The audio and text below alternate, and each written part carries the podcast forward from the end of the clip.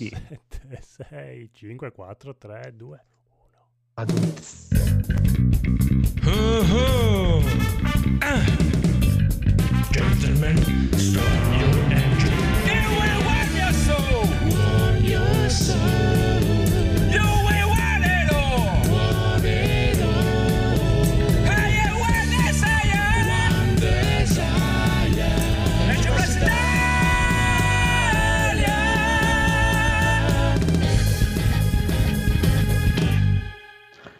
E benvenuti amici e amiche all'episodio 315 di Energy Plus Italia con il nostro Bosco Dolore! Smettila di trapanarmi le orecchie col benvenuti.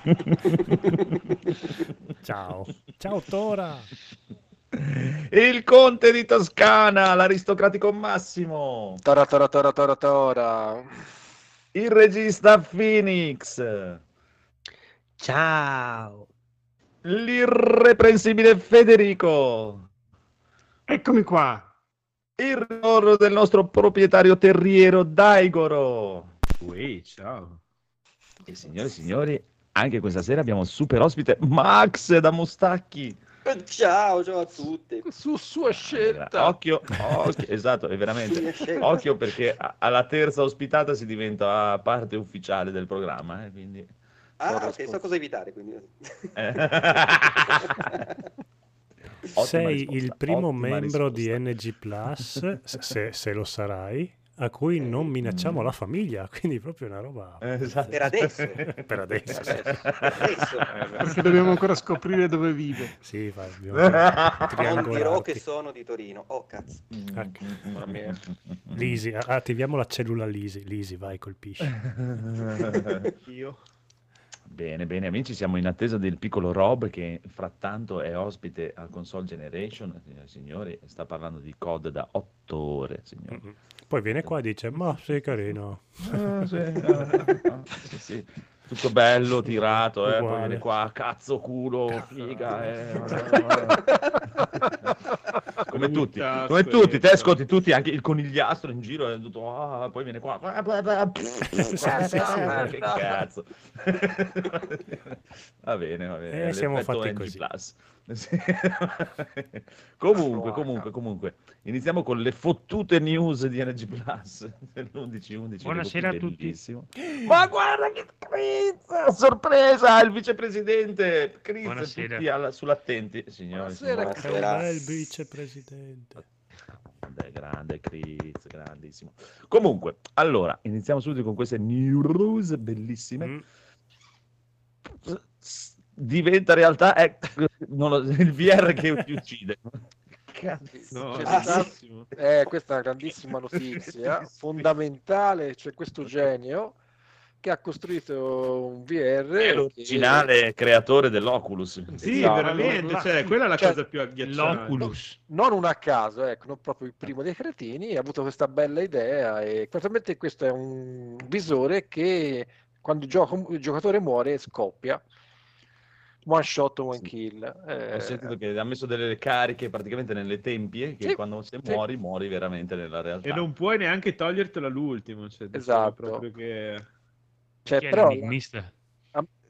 no, no, un enigmista oppure uno che ha letto Ready Player 2. In realtà c'è da dire che è stato fatto più che altro per la commemorazione di un anniversario di Sword Art Online, semplicemente, dove Ah, appunto c'era la storia appunto, Ah, che se morivi è più nel che altro una gioco. grossa trollata per dire che appunto Chiaro. dove morivi nel gioco morivi anche nella vita reale, semplicemente. Sì, so che verrà donato a un museo, non so che cosa, anche Vabbè, comunque l'invenzione di un aggeggio del genere da parte dell'inventore delle cose ti fa capire la caratura morale della gente che sviluppa questo genere di Esatto. tecnologie. cioè. Ma, Esatto, ma poi scusa, esatto. ma io museo mi metto una E il bomba- futuro del VR anche ti fa Ah, Anche il futuro, l'u- l'unica. ma io che un museo mi metto una bomba dentro il museo, cioè, boh, non lo so, io Sì, è una grandissima idea. di solito è così. Sì, non so cosa si, do- dove lo, lo mandano. Te pensi Ma che con quello che costa l'ho il sentito- gas, il tritolo, sai, costa, costa niente, quindi è super comodo. Io, io l'ho sentito questa news in un podcast di musica, pensate, ne parlavano. Madonna. Figurati. Vabbè, comunque ha fatto questa cosa, Ah, complimenti. aspetta, aspetta, aspetta, che Federico, voglio sentire Federico. Eh, cosa Io a questo dire? punto mi chiedevo eh, se c'è un- un'origine, chi è stato il primo al mondo a inventarsi muori nel gioco, muori nella vita reale. Cioè, do- do- chi è stato il primo? Cioè, una cosa che si dice da quando eravamo bambini, secondo me, che ah, Cre- qui, eh, credo, credo Bruno di anche secondo me c'è una buona Vero? Ce possibilità. Io gli farei una pagina Wikipedia, Bruno, inventore del muori reale. Io gli farei una statua gigantesca in piazza del, Sì, sì, sì. del Vaticano. Va bene, comunque, allora, allora, allora, allora, andiamo avanti perché questa era una bella trollata. Control 2 è ufficiale, Remedy sigla l'accordo con 505 Games, siete contenti? Mm, Sì, sì, molto era un Sì. pensiero. Eh, Era un pensiero io. basta, la news finisce lì. alla fine non no. era male, eh? Molto, molto bello. Sì, sì. Mm. Dai, sì, sì. Io l'ho visto quando lo giocava il piccolo Phoenix, quindi. Eh, infatti anch'io. ah, e ti è piaciuto? Cavolo. Esatto. Ho fallito nel mio intento allora. Eh, ma non sapevi che ti stavo guardando. non ti sei impegnato. Va bene. Va bene, va bene, va bene. The Witcher Blood Oh. Origin. Ecco il teaser trailer della serie prequel che uscirà a Natale. Eccolo, prego Marco a mandare il contributo. Esattamente. Sta già Il contributo sta partendo. Eh, vabbè, Mm. abbiamo detto più volte, semplicemente parla praticamente di 1200 anni prima rispetto agli eventi ehm, che succedono nei libri di The Witcher, dove appunto si parla della congiunzione delle sfere e della creazione per l'appunto del primo prototipo di Witcher grazie alla magia, fondamentalmente. Ta-tan. E infatti a questo ci attacchiamo perché non abbiamo mai parlato del clamoroso addio di Henry infatti. Mamma mia. Ah, Io metterei una musichina adatta. Una musichina adatta. Ma siete così cosa. tanto affezionati a lui? Sì, a me... No, no, io stavo solo andando perché dietro. no? Perché? Ma Ma ce non li ci hai gli stava male, poi- bellissimo lui. E com'è? Già, già la gente gli prende male quando cambiano dei personaggi, cambia il protagonista un po'. Certo. No, che ci mettesse la passione, la simpatia, sì, tu Eh. vedevi che si impegnava, però, mm, boh, non so, avrei visto benissimo Ma avete qualcun altro. letto il motivo per cui... Io ho letto che ci sono due teorie. Ho letto, ci sono due teorie. Una teoria, che secondo me è quella più probabile, è che la DC gli, gli spalmava addosso talmente tanti soldi per Mm. tornare a fare Superman che ha detto mi spiace, ma Mhm. va bene tutto, però. eh. La seconda Eh. teoria è, è la- è quella più fasulla, secondo me, probabilmente, che praticamente non stanno seguendo per niente i libri e lui si è incazzato parecchio. Eh Eh, sì, ho ci credo. anch'io questa. Ma che potrebbe essere vede- vera cioè, anche quella. Sì, sì, ce Ah, lo vedi, lui. sì, darsi, può Potrebbe avere un fondo di verità. lui, Lui è un nerdone. libri, tum, tum. Ce lo vedo, Sì. ce lo vedo, sì, sì. È un nerdone stavano- lui. discostando talmente tanto che ha detto sai che se, se lo dovete fare così andate a fare in culo io me ne vado Siete filologici. Sì. Eh? Eh, sì, sì. No, ce lo vedo, sì. Che ci starebbe anche per me Ah, la sta. terza teoria è che il fratello di Thor gli abbia detto ma guarda che tu non stai seguendo i libri perché tu non somigli assolutamente fisicamente a quello che era il Witcher nei libri Esatto. e lui se n'è andato dal dispiacere. Esatto. È vero, può darsi, ci sta, dai. È la più bella Vedremo. questa teoria, penso di appoggiarla d'ora in poi. Se la piangerà sulla sua montagna di 4070 che, che avrà comprato per l'occasione. 4090 aveva preso. Sì, 4090, 70. Va bene, va bene, vabbè, vedremo, dai, vedremo cosa ne tireranno fuori. boh, mm, Ma sta, voi che vi aspettate da questa? Cioè, tifo con la precedente, qualcosa di nuovo, cioè, a parte il cambio dell'attore. Cioè, Cioè, non Oppure- questa, sarà la prossima serie. No, questa, Ah, questa la- c'è ancora lui, la prossima la ancora, non prossima, si vabbè, sa. Ah, la quarta quindi? Ah, Sì, sì, sì, Anche perché esce fra poco, credo. Eh, vedremo, vedremo se, se si stanno veramente discostando, e si stanno abbastanza discostando, eh, vedremo se... se, se- Sono già discostati se- un sacco in realtà. Sì, esatto. Può darsi anche veramente che sia così, che abbia detto non me ne frega più niente, ciao. Vabbè. Chissà, chissà. Comunque Anche appare già in DC Black Adam, mi dicono. Eh, ma sulla DC infatti adesso è arrivato il regista di. Guardiani della Galassia, com'è che si chiama? Gunn. Ah, James già- Gunn, aveva già eh, fatto Suicide Oh. Squad 2. Sì, sì, ma Sì. adesso è diventato Mhm. il, il capo Ah, il della, capo. della DC, cioè diciamo quello che è il direttore creativo come Kevin Feige per Eh, la, Meno male, per la Marvel, l'unico film decente. un'idea di Ah, ok, quindi diventa DC. tutta una pantomima di, di cazzate una dietro l'altra, Eh, con battute allora io di- stupide. Spero Io di sappia James fare. Gunn Come? ho trovato Cioè, lui quello sa fa. quindi, eh. Sì, sì, The Pacemaker, quindi potrebbe fare... E poi Guardiani della Galassia, insomma, a me è sempre piaciuto. Ok. Quindi Ma perché Peacemaker non è ancora uscito in Italia, mannaggia. No, Eh, non è Perché ancora siamo uscito, giusto? stronzi, Perché? No, no, asp- aspetta, però la roba Warner non esce con... eh, Dovrebbe uscire su Sky, Sky, non è ancora uscito. Sì. E Sky. poi su Netflix. tantissimo. Che Sky Peacemaker? comunque ha l'accordo con Netflix. Il personaggio di John Cena in Suicide Squad. Pacemaker è la- una delle Ah, serie sì, più è vero, ok, dell'anno. ne avevo sentito parlare talmente tanto tempo fa di questo qui che mi sono già dimenticato che era uscita questa serie. Cioè, io, io sto ancora aspettando e spero nell'arrivo di HBO Max prima o poi, noi che siamo rimasti tipo l'ultimo paese del Sì, mondo. infatti. L'unico che non Cioè, la cosa di Sky veramente è terribile per noi. Cioè, Sky dovrebbe andare a fare in culo proprio alla grandissima. Ma questo a prescindere da, da HBO Ma Max. infatti, No, Cioè, ma perché stiamo, HBO stiamo Max alla scherzando, fi- eh, stiamo scherzando, direzione di Sky, stiamo scherzando. No, no, non stiamo No, scherzando, no, tanto non ci direzione di pagano. Sky, dovete andare frega a fare in niente. culo. Vabbè, Esatto. ci ho provato. Bravo. Anzi, No, visto guarda, che mi hanno chiesto anche 200 euro perché si sono inventati che Esatto. dovevano restituirgli un decoder di 20 anni No, no, ma prima, guarda, che non era stato dico- restituito no, ma sì, cosa. Ma veramente? Sì, mi stanno. Hanno disdetto, coglioni che non avrebbero tutto, eh. abbastanza soldi in mo- per farmi dire che mi piace Sky, proprio non, non ce l'avrebbero abbastanza. No, no, basta, mai più lo farò. devono ancora coniare una moneta tanto alta da, da fartelo dire. Sky è proprio veramente la merda della merda. Vabbè, comunque, comunque, comunque, vedremo, vedremo cosa succederà. Eh, Dragon Age Absolution debutta su Netflix a dicembre. Oh, tutte news per il Phoenix queste. Eh sì, Yes, arriva la serie animata, finalmente, dopo ormai un paio d'anni che l'hanno annunciata, su Dragon Age.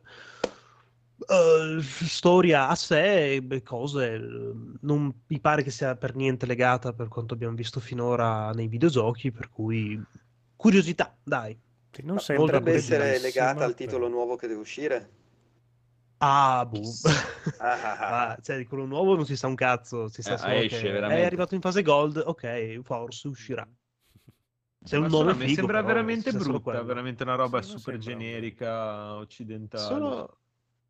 Sì, come stile di disegno non mi sembra un Cioè, è, è che, è, è che è un disegno giapponese di roba super occidentale che cioè, non ha zero, secondo me, il senso di essere fatta Ah, da- giapponese. dai Sembra molto americana. eh, che- Sì, mi sembra di già visto. Mortal Kombat. eh. Ha delle cose carine, eh, non è tutto da buttare via. No, beh, non è brutto, cioè, è, è solo anonima, diciamo. Cioè, se vedo Eh, delle sì, immagini così mi sembra una cosa. Ah, ma questo l'ho visto dici. dieci anni fa su, in TV. È un po' pulitina. Dovrebbe essere, Eh, dovrebbe Non so, che essere- belle robine che vedevi dieci anni fa. Sì, sì, sì. Oh, boh, non lo so, mi sa di roba che l'ho già visto, tipo, se vedo queste immagini qua, ah, ma l'ho visto questo cartone. Poi, vabbè, è chiaro, nella mente i Eh, cartoni vecchi, li, li stile è quello. migliori col filtro del tempo. Il filtro della nostalgia. Sì. Filtro Esatto. dell'amore. Vabbè, dai, vedremo come sarà. Vedremo, vedremo, vedremo anche questa. Via. Comunque, Prince of Persia, Ubisoft assicura di non aver cancellato il remake. Ah, già, c'era il remake. Che te l'ha fatto? Meno il remake? male. Il remake. L'importante è che eh. si cura Esatto. lei. Mamma mia. Stava uscendo Mamma così mia. tanto bene questo remake Eh, che l'hanno spostato, lo- a- l'hanno rimandato a tempo indefinito. Ma Infatti era meglio se dicevano assicuriamo che, che l'abbiamo cancellato, tranquilli, Sì. Abbiamo cancellato i sorgenti, formattato i dischi. No. tranquilli. Invece no, non l'hanno cancellato. eh. Vedremo. Va bene, va bene, va bene. Approfittiamo per salutare appunto il buon Tora, Saltalungo e il buon Brother Li- Club Live. Queste Mua. sono nuove, è la prima volta che ci scrivono. Saluti. Bene, bene, bene, bene. Eh, la serie di Peacemaker l'ha visto Critz. Critz ha visto la serie di Peacemaker, gli è piaciuta parecchio. Abbastanza. Eh, però Eh, boh, si attende, si attende. eh, lui c'ha le esclusive, Criz. Eh, lui sì. eh. Abito oltreoceano. Eh. Eh sì, eh sì, eh sì. Allora, allora, allora, PlayStation Plus, ecco i giochi extra Oh. e premium di novembre. Prego, Codolo. Allora, il 15 novembre. Vediamo, qua- vediamo qu- quanto dura prima di rompersi le Sì, balle. infatti. No, anche perché certi, sono impronunciabili, quindi farò lo spelling. Chorus per PlayStation 5 e PlayStation 4. Earth Defense? Force, che non so, Iron Rhine, che non so che roba sia. Eh, Ender Scroll 5 Skyrim, vabbè lo conosciamo tutti, poi saltiamo un po'. Ah. Kingdom Hearts 1, 2, 3 e 4. No, non mi metterò a fare punto 2. No, no, devi dire, devi Di- di dire i nomi veri. 1.5 più 2.5 remix, 2.8 Sì. final chapter prologue, prologo, cioè fi- capitolo finale prologo, Eh, eh, Bravo. Kingdom Hearts 3 e Kingdom Hearts Melody of Memory. Beh, questo è carino perché fa la rima, quindi è, è l'unico titolo sensato. Poi Io ogni abbiamo... Ogni volta che sento i titoli di, di Kingdom Hearts mi viene da, fa- da tirare fuori il quaderno e prendere gli appunti per fare...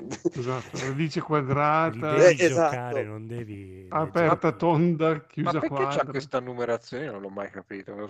C'è una Che No, no, spiegazione. non chiederlo, non Per- chiederlo. Eh, Perché no, eh, questa è la versione remix, tardi. semplicemente. In origine so- È sparito. No, no, prego, prego. Ok, Ho finito, ah, finito, ok. posso provare. Ho finito, posso- sì, giuria. Per il genio di Nomura, che è lui che dà le numerazioni. Ma ci Sì, sta, sì, sì. ci sta, ci sta. No, ma non era una critica, era una curiosità, davvero. Vabbè.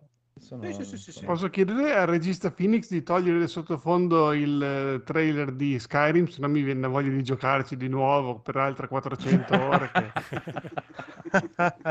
no. Guarda, secondo me tu lo, lo metti su 10 minuti e, e lo togli all'istante proprio.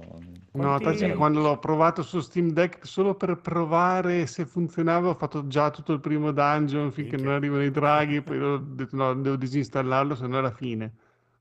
Quanti anni No. sono È una passati? droga per me, Eh, proprio- 10? 11. 12? 12 minuti eh, di gioco. Oggi A 11! parte lì. Oggi 11. 11, cavoli. Eh, ci vorrebbe un Mm. capitolo nuovo. Vabbè, Cioè, Oggi, dove- oggi doveva uscire quello spaziale. Ah, sì? Eh, Ah, sì, eh. Starfield. Eh Ah, sì. è già così. Prima che lo rimandassero doveva uscire l'11-11. Sì. No, sarebbe dovuto, però Quello era quella co- famosa frase scolpito sulla pietra. Vabbè, vuol dire invece che no. uscirà comunque a breve. Sì, sì. Eh, alla- all'ultima conferenza hanno detto erano in quei trailer che dovevano essere entro un anno, quindi Entro giugno. entro giugno dovrebbe uscire. Mm. Però ultimamente ogni tanto c'è qualche news, ah, abbiamo pessime notizie per l'uscita di Starfield, tipo un insider dai, ha detto strano. che sono in ritardo. Bah, chissà. Vabbè. Per ora non hanno detto nulla. Vediamo poi Oddworld. E poi questo qua non so come si legge. Wani Chambara Origin. Oh, E questo è One quello della Chambara. tipa in Tu bikini proprio, con la testa saperlo, attaccata... maledizione. Eh, l'ho, l'ho detto giusto? Cos'è? No. no. No, credo di no. No, Mi confondo con One-Sama, Lollipop One-chan, maledizione. Va bene. La sorellona, codolo. Eh, vabbè, ma io... No, è Vabbè. gioco un pochino ammiccante sugli zombie, dai. Mm, è quello della cheerleader? No. No, Eh, no, quello anche ha confondendo. senso. Tizi in bikini che ammazzano zombie, semplicemente, dai. Mm. Vabbè. Tom Clancy. Non ti vedo convinto. Eh, vari titoli di Tom Clancy. E... Soprattutto Breakpoint, vi prego, provate Ghost Recon Breakpoint, mettete modalità immersiva e super difficoltà massima, è bellissimo. Mm. Che è, è quello dopo Wildland. Wildlands, sì. Ah, Ok. Ah, Va bene, poi sono t- usciti tutti i giochi di Ratchet Clank eh, usciti per PlayStation 3. Sono tanti, Meno male. pensavo- Bene. Meno male. Ottimo, ottimo, Eh, ottimo. Meno no, male, meno male, via sono usciti. Ci sta, ci Oh. sta. Allora, vi- visto che è la puntata delle liste, adesso abbiamo un'altra lista incredibile solo per Massimo, eh, Eccoci. proprio, eh, che è contento, che sono praticamente i, i film e le serie TV più viste su Netflix al 6 novembre. No, guarda, non vedo Abbiamo- Le devo leggere, davvero? Al decimo posto Enola Holmes. Mamma mia, Mm, che brutto Mai, che era quello. mai visto? Mai Il Avete primo è visto? visto? bruttino, il secondo no. Ma che è il bollettino di Netflix? Non ho capito. Sì, sì, è il bollettino di No, Netflix. veramente. Al no- è vero, sì, sì. Al nono posto Rapiniamo il Duce. Eh, quello guarda, a breve lo Attuale. guarderò. Cos'è Rapina Manducci? È, un è un'ideona di seguire le orme di altri, di altri film, cioè quello di recu- ma lo so, abbiamo avuto questa idea di fare questa cosa Ma tipo simpatica. io sono tornato, lui è, lui è tornato. No, ancora più, ancora No. più, ancora più ricercato, cioè proprio quelle cose. Io non ho sentito parlare di un capolavoro. No, no, ma perché- infatti deve essere una stronzata clamorosa, Eh, però, eh, esatto. Però c'è questa cosa un po' adeguiamoci ai tempi, visto che stanno cambiando, facciamo questa mossettina. Non so, cioè, Va bene. vabbè. Comunque, all'ottavo posto Giulia. No, non so Ah, sì, è no, tornata? Giulia, Giulia, Giulia, Ah, Giulia, no. non- non- Pensavo, non l'avevo vista Giulia? tornare a casa, Giulia. Giulia. Giulia Passione Giulia? Netflix. Giulia, non so cosa sia proprio. Settimo posto, Shark, il primo squalo. Questo è un capolavoro, eh? Questo è proprio un capolavoro. Un Jason Statham che combatte con uno squalo preistorico. A pugni. Minchia, Mi cioè, lo voglio vedere solo volta. per questo. Mi pare di averlo Aspetta, ridimmi il titolo che Ah, lo io devo segnare subito. Shark, il primo squalo.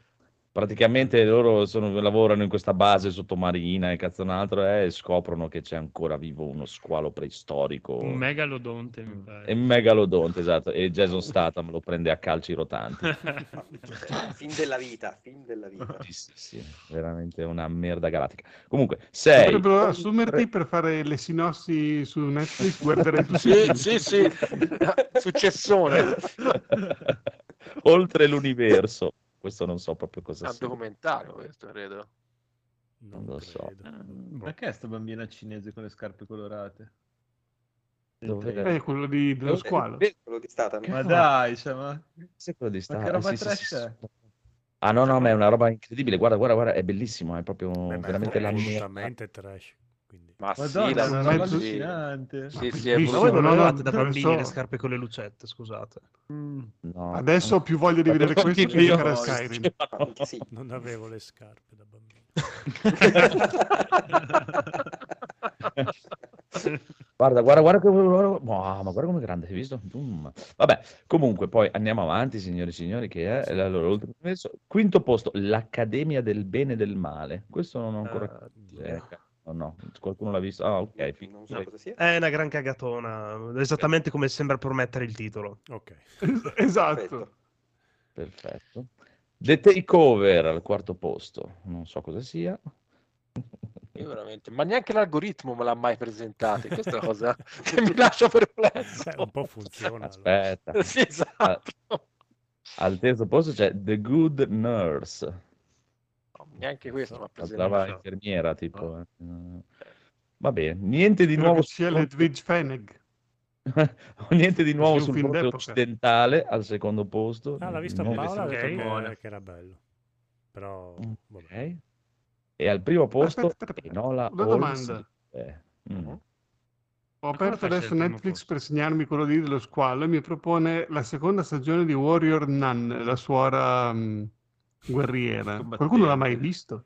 No. Sembra una di quelle cagatone che fa talmente cagare che fa il giro e diventa capolavoro. Perché Statman che combatte contro uno squalo Adesso me la non ti segno. pareva sufficiente, no? Me la segno poi vi dirò. Non Esatto. hai capito, Guardalo, Federico guerriera di queste stira. cose. Sì, no, no, ma Guardalo, lo, guardalo. lo ammiro. Io non ce la farei. quindi- Guardali tutte e due e la prossima settimana avremo la recensione di Federico di Shark Mm, e della suora guerriera. Incredibile. Bellissimo, bellissimo. Comunque, serie TV, amici miei, qua andiamo proprio nel The Buster Eh, sì. Son and the Devil Himself. Prima l'ho stagione. Troppo lungo il titolo. Sì. Young Royals, stagione 2. Ma che sei? Una roba da wrestling, Young Royals. Non credo proprio. Non credo per niente. Sarà una roba di, di- di- di famiglia reale, stronzi. Sì, sì, eh. eh, beh, visto i tempi. Esatto. E rimanendo sul tema Vatican Girl, la scomparsa di Manuela Ah, questo l'ho No, visto. bello. Era il documentario Ah, ah. sulla ragazza, quella scomparsa degli anni Su- 80. Emanuele Sì. Orlandi, sì. Manuela Irlandi, sì, non mi viene il nome, grazie. Ok. Che cosa l'hanno stuprata i preti e il Papa? No, forse è anche proprio ucciso. Non so se, non si sa se è in Inghilterra o se l'hanno uccisa, sì. O forse entrambe. L'hanno uccisa in Inghilterra, non si sa. eh. Ok. Vabbè, comunque. From Scratch, la forza di un amore. Eh, che bello. culo. Bello, io pensavo fosse roba di Linux. Vabbè, comunque. Questo, questo invece lo voglio vedere prima o poi. Guillermo del Toro, Cabinet of Curiosity. Questo l'ho visto. Molto bello. Dice Conigliastro, dice eh, iniziato non benissimo, poi è migliorato molto, dice merita. Non so, Sì, ne sì. parlava, ne Va un parlava po' anche episodio, episodio. Questo mi intriga, mi intriga perché poi sono episodi a sé stanti, non è Sì. serie di merda come quelle che. Minifilm. Allora, c'è una puntata di Cabinet of Curiosities che è ambientata negli anni 70. Bravissimo. eh, super psichedelica con una fotografia Episodio pazzesca. Che è del regista Esatto. di Mandy, il film con Ah, Nicolas bellissimo, Cage. be- bellissimo. È lo stesso regista ha fatto sta puntata qua. E tipo, praticamente c- c'è questo, questo gruppo di mezzi influencer dei tempi, che erano personaggi televisivi, no? Certo. Ehm, che praticamente vengono invitati in questa villa da questo, mh, da questo ricco magnate che gli deve sottoporre qualcosa, no? E- ed è una roba allucinante quell'episodio.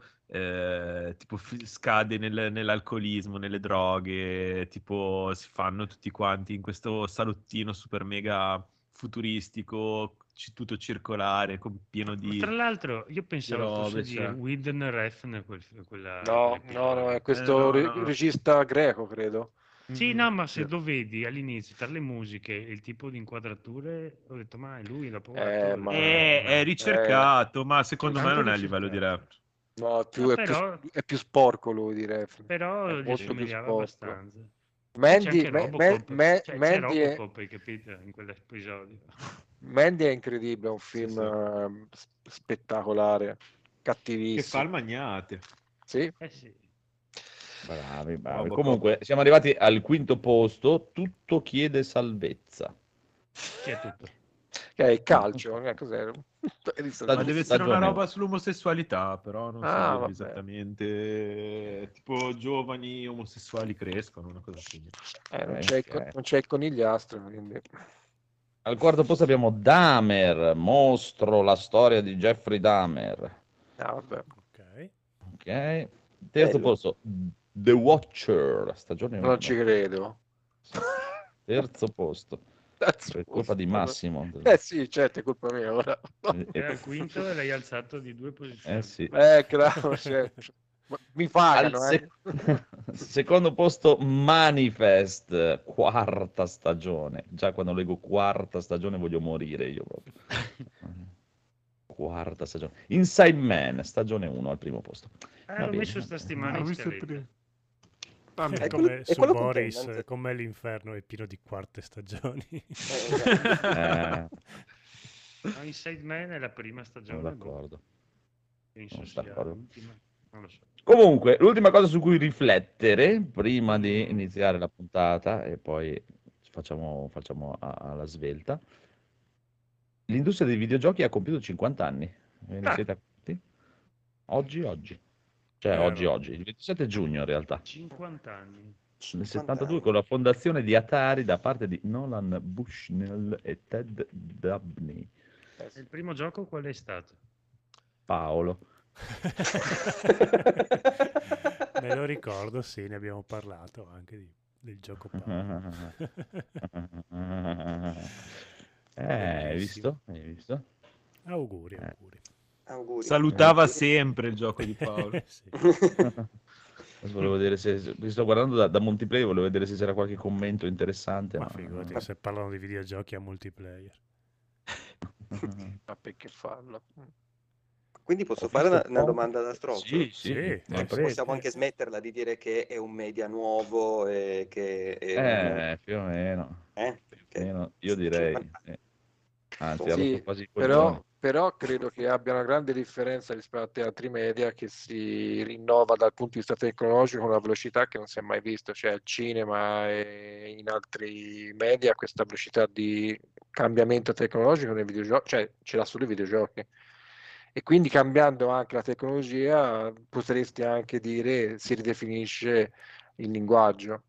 Altri, medi, altri medium, eh, media non ce l'hanno questa cosa così rapida come il videogioco. Vero. Ero Ecco, guarda, guarda, guarda, guarda, guarda, guarda, guarda questo ragazzo che dice: Ho visto Pong da piccolo e ora siamo alla Real Engine 5. Eh. Cosa ho visto nella mia vita da videogiocatore? Un bambino che Sei è cresciuto vecchio. piano piano ed è diventato un uomo. Atari, Eh. ZX Spectrum, Commodore 64, 286, 386, Pentium e poi PlayStation 1 e 2, Nintendo e ancora oggi PC e Nintendo Switch. E lì c'è stato il calone proprio. Eh sì, più o meno al Commodore 64. Avessi tenuto tutti i videogame che ho comprato in scatola, mamma mia, avrei in casa la storia e come non dimenticare le sale giochi anni 80 e 90. E l'altro sotto che risponde: Sì, tu sei come quelli che Comunque, diceva per che il discorso che faceva Massimo, potremmo anche dire: c'è quel meme che gira, non so, tipo come ti immagini Super Mario vent'anni fa? E Eh, uno sì. magari c'è, c'è l'immagine tipo di Super Mario Bros. e Invece, come era veramente vent'anni fa, era tipo già un Mario, non so, del Sunshine. Ma l'ho GameCube. Era- era Sunshine. Sì, Sì, Sunshine. ti- perché in questi giorni ho visto lo stesso meme riciclato con Final Fantasy, che Sì. c'era un Final Fantasy tipo in 2D, non so Ah, quale sì, fosse, sì. e invece c'era Final Fantasy 13, quello... C'era il 4 e il 13, mi sembra. Eh, sì. Bene, bene, bene. Ci sta comunque, com- co- chiuderei con questo incredibile commento eh, direttamente al titolo, no? Che l'industria del videogioco compie 50 anni, ve ne siete accorti? E questo qui risponde, e se li porta proprio male. Cosa diceva il tipo? Tu sei come quelli che... Ah, l'altro dice, aspetta, aspetta, aspetta, scusa, eh. Eh, eri, eri come quelli che mentre noi tutti avevamo il VIC 20 andavi in giro a dire che ZX Spectrum era meglio. Ah, che ne sanno pe- quelli ah, di PlayStation 5 e meglio di Xbox? Pensavo Eh, la per, la- per Madonna, la console era- war che... Esatto, era la console la wall vecchia di, war. 40 anni. Esatto. Eh, ma quella gente No. non, non cambierà mai. eh, Ma sono come gli americani che fanno tipo la- le rievocazioni storiche. Cioè, adesso si metteranno sui forum a fare le guerre tra, non lo so, il Super Nintendo e il Mega Drive. Madonna. Cioè, secondo me torneranno le vecchie console war. Come Sì, l'ultimo tipo, boh, giapponese che è rimasto in guerra nell'isoletta. Ah sì? ma sì, ma gente che aveva i busti di Carlo Atari in, eh, in casa. Carlo non- Atari. Sì, dai. Eh, questo, questo è invece bravissimo. Quando da piccolo giocavo, mi ricordo, la mia paura era che un giorno avrei smesso, perché l'avrei trovata una cosa infantile. Beh, non è mai successo e ora credo possa di- dire, e pos- posso dire mai accadrà. Nel bene e nel male, i giochi sono nel mio DNA. Tanti auguri a tutti noi. E sotto c'è scritto, Tanti vorrei auguri. far notare che ho 16 anni. tipo. Ok. Allora, No, io ogni- tanto gioco a dei giochi vecchi e mi ricordo il perché passavo tanto tempo in giardino, fuori all'aria aperta. Sì. Non erano t- proprio tutti bellissimi.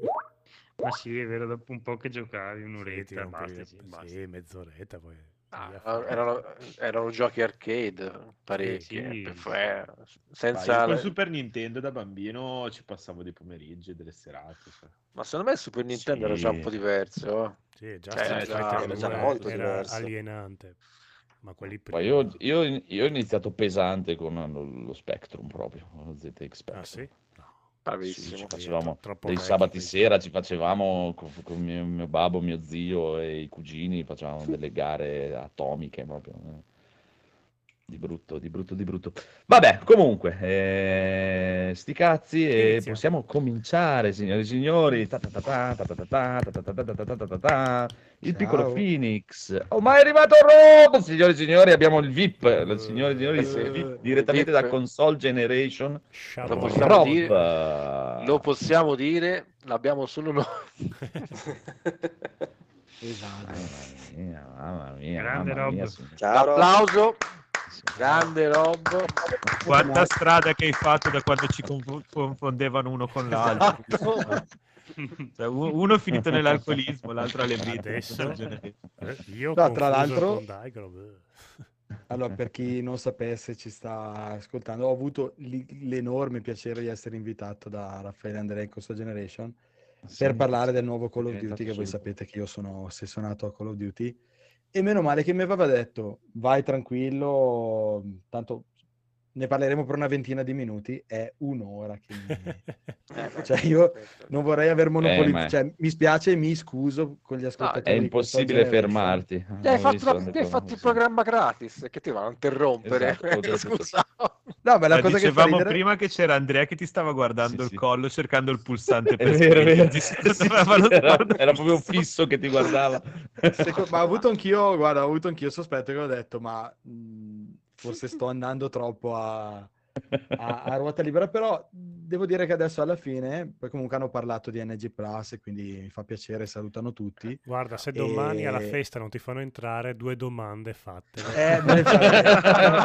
No, Me le basta, farei. no, basta. Vai con la maglia No, di è che. Raffaele ha detto, cavoli, eh, perché io mi ricordo che c'erano delle puntate NG Plus che duravano tre ore e gli ho detto, sì, c'è stato un periodo che effettivamente andavamo veramente lunghi e finivamo tardi perché loro dicevano, fatevamo degli orari che per noi sono improponibili eh, le puntate. E lui dice, ma invece ultimamente le cose si sono scambiate, io qua facciamo, qui là, puntata lunga, poi vado di là, non ci sono più, hanno già finito. Eh, Eh, quindi, boh, non ho capito se era un po' una, una frecciata, uno stimolo Eh sì, tu non a vieni, un tornare a fare, non vieni qua da un a po'. tornare a fare puntate lunghe, parlando di Vai sempre a dormire a una certa ora, non lo so. Può darsi, Sì, però sì. il problema è che mi sono rotto i coglioni, quindi a un certo punto mi cago il cazzo e Non ci chiudere. droghiamo più come una volta e quindi a un certo punto ci spegniamo.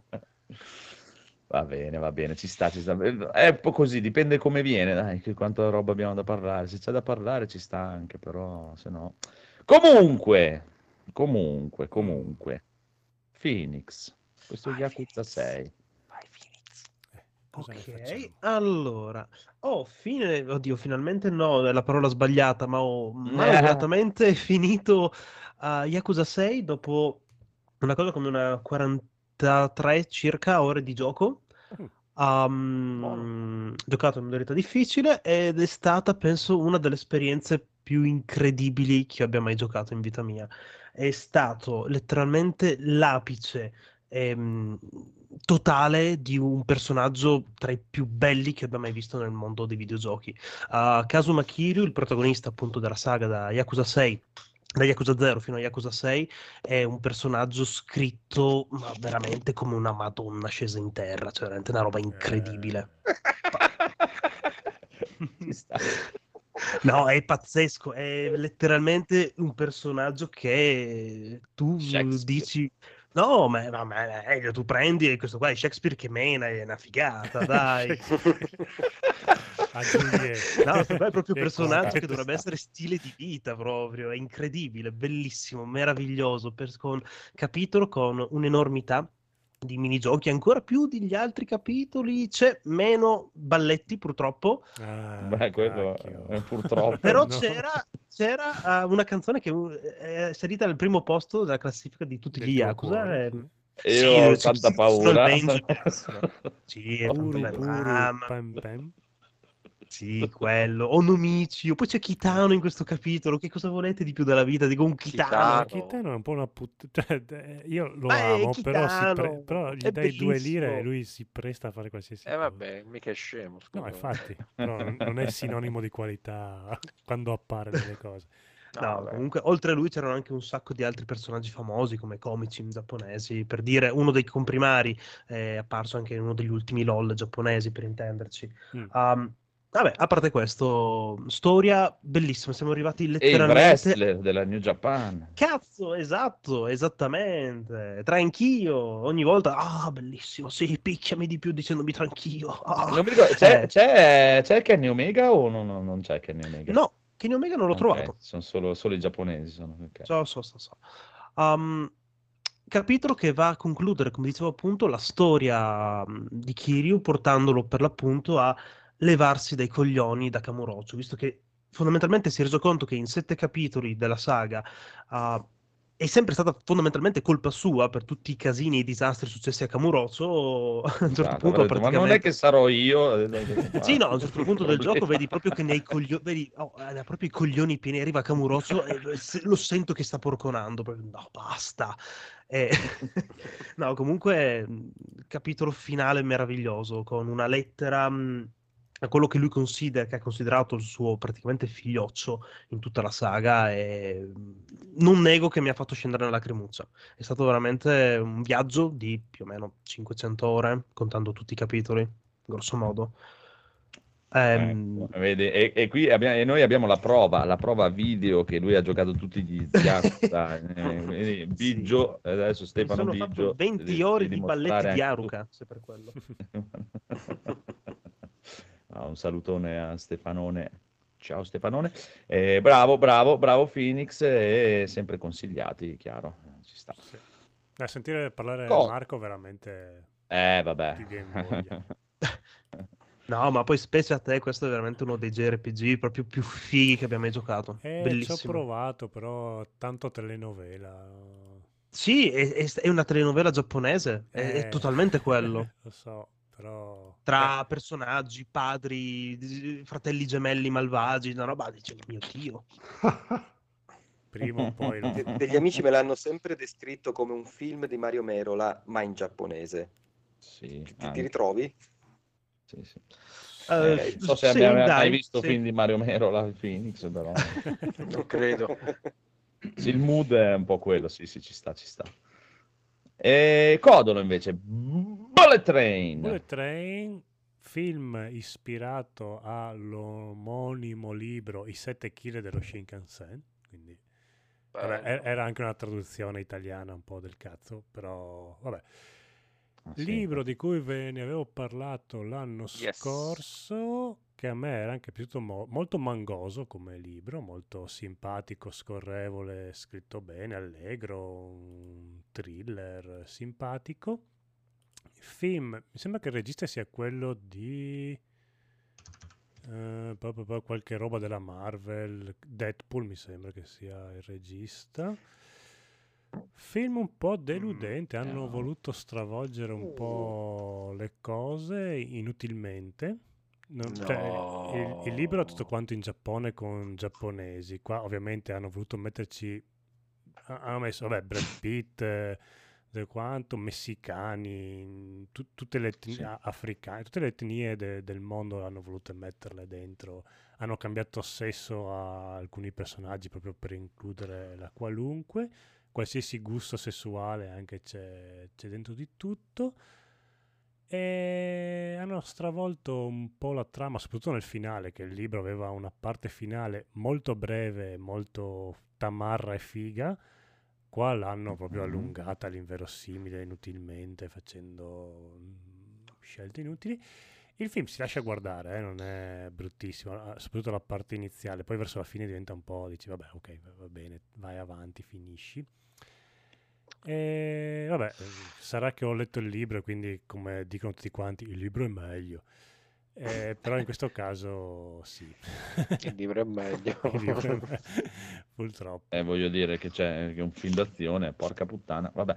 Comunque, eh, il regista è David Leitch, è quello che ha fatto John Wick insieme all'altro, che poi si è staccato di lui, ha fatto Atomica Bionda, Deadpool 2, Bullet Train, Fall Sì, ma è Guy. molto sottotono Fast allora and se, Furious. se è lui, perché anche le scene Eh, d'azione... ha fatto anche fare in stu- Fast and Furious Open Show, che non è proprio il massimo della vita. eh. Ah, ecco, si è fatto le sue cagate anche lui. È Diciamo che uno gli, uno gli viene bene, uno gli viene un po' merda. Andiamo così. Andiamo così.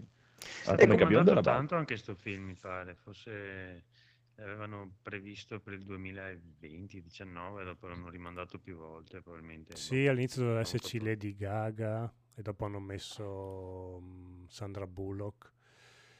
Eh, Eh, ma anche il personaggio di Brad Pitt, eh, vista l'età, l'avrei... Cioè, f- c'è, c'è un personaggio, soprattutto quello finale, che è quello più figo, che è il padre di uno dei personaggi e dall'età Brad Pitt ci stava un po' di più con lui, invece gli hanno fatto fare la parte di quello un po' più di 30 anni, 40, che insomma non è che li... Cioè, si vede che ha un po' anche ormai la sua età anche Brad Pitt.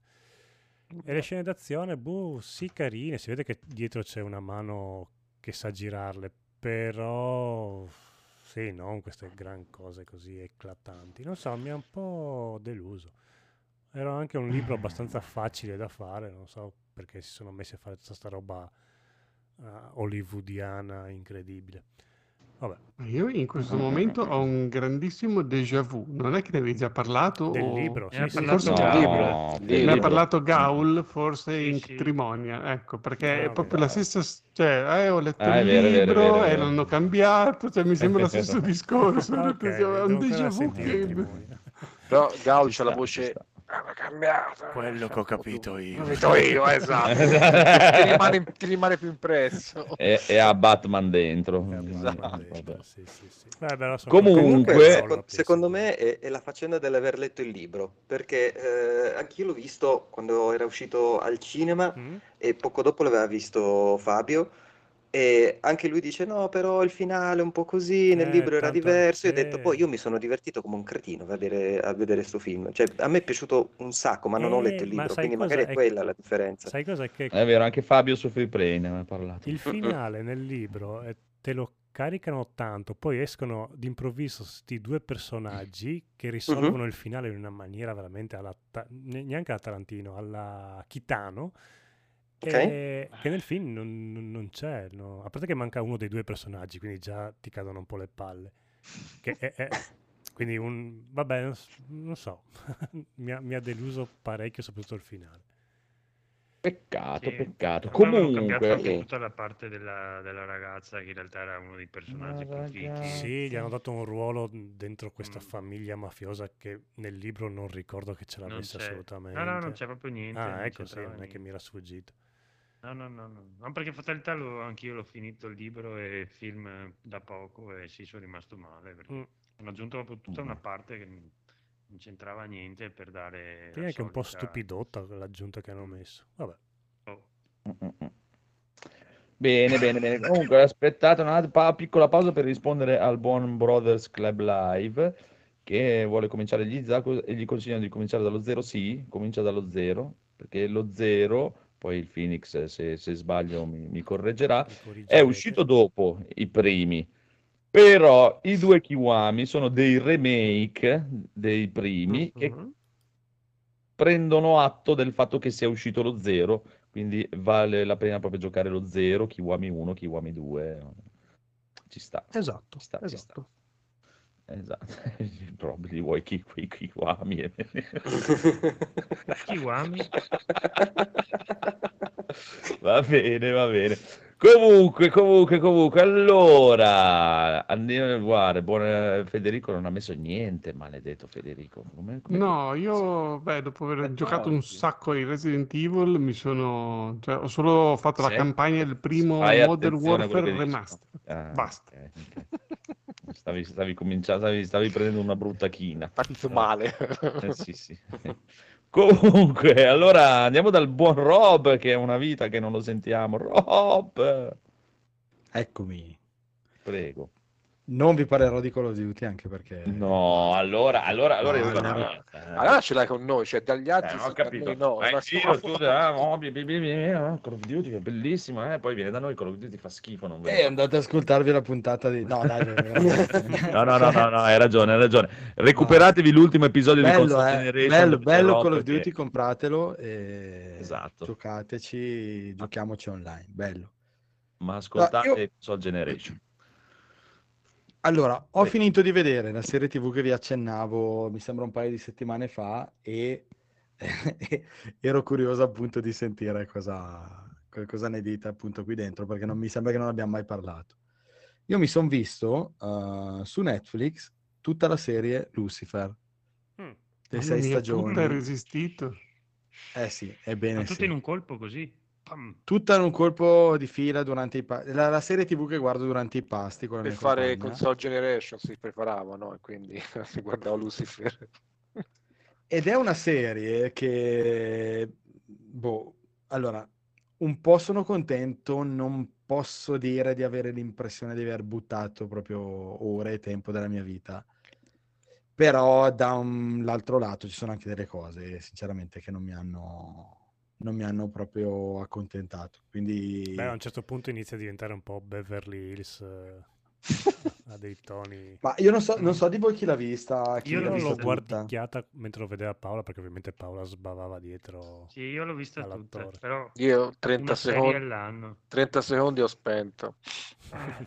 Allora, a quanto ho capito, è una serie TV comunque basata su un altro fumetto di sempre Neil Gaiman. Uno spin-off, suo- sì, un personaggio Sì, di, sì. di Sandman, che poi è diventato, uno- mi sembra, un ciclo a parte almeno. Comunque è uno dei fratelli di, di Sandman. Ok, Sì, sì, quindi immagino sia che in si... Sandman e sia in, come si chiama l'altro, quello, il cacciatore, là, il prete. Ah, sì, in, Preacher. eh, in Preacher, Preacher, ecco. sì, Preacher, sì, hai ragione, No, hai eh, ragione. Sì. Hai ragione anche in Preacher, è vero. Non anche c'entrava anche in, con aspetta, Constantine, in forse? Constantine, Sì, Beh, con sì, Constantine, sì, l'universo con di. Sandman comunque. Sì. Con Constantine, ok.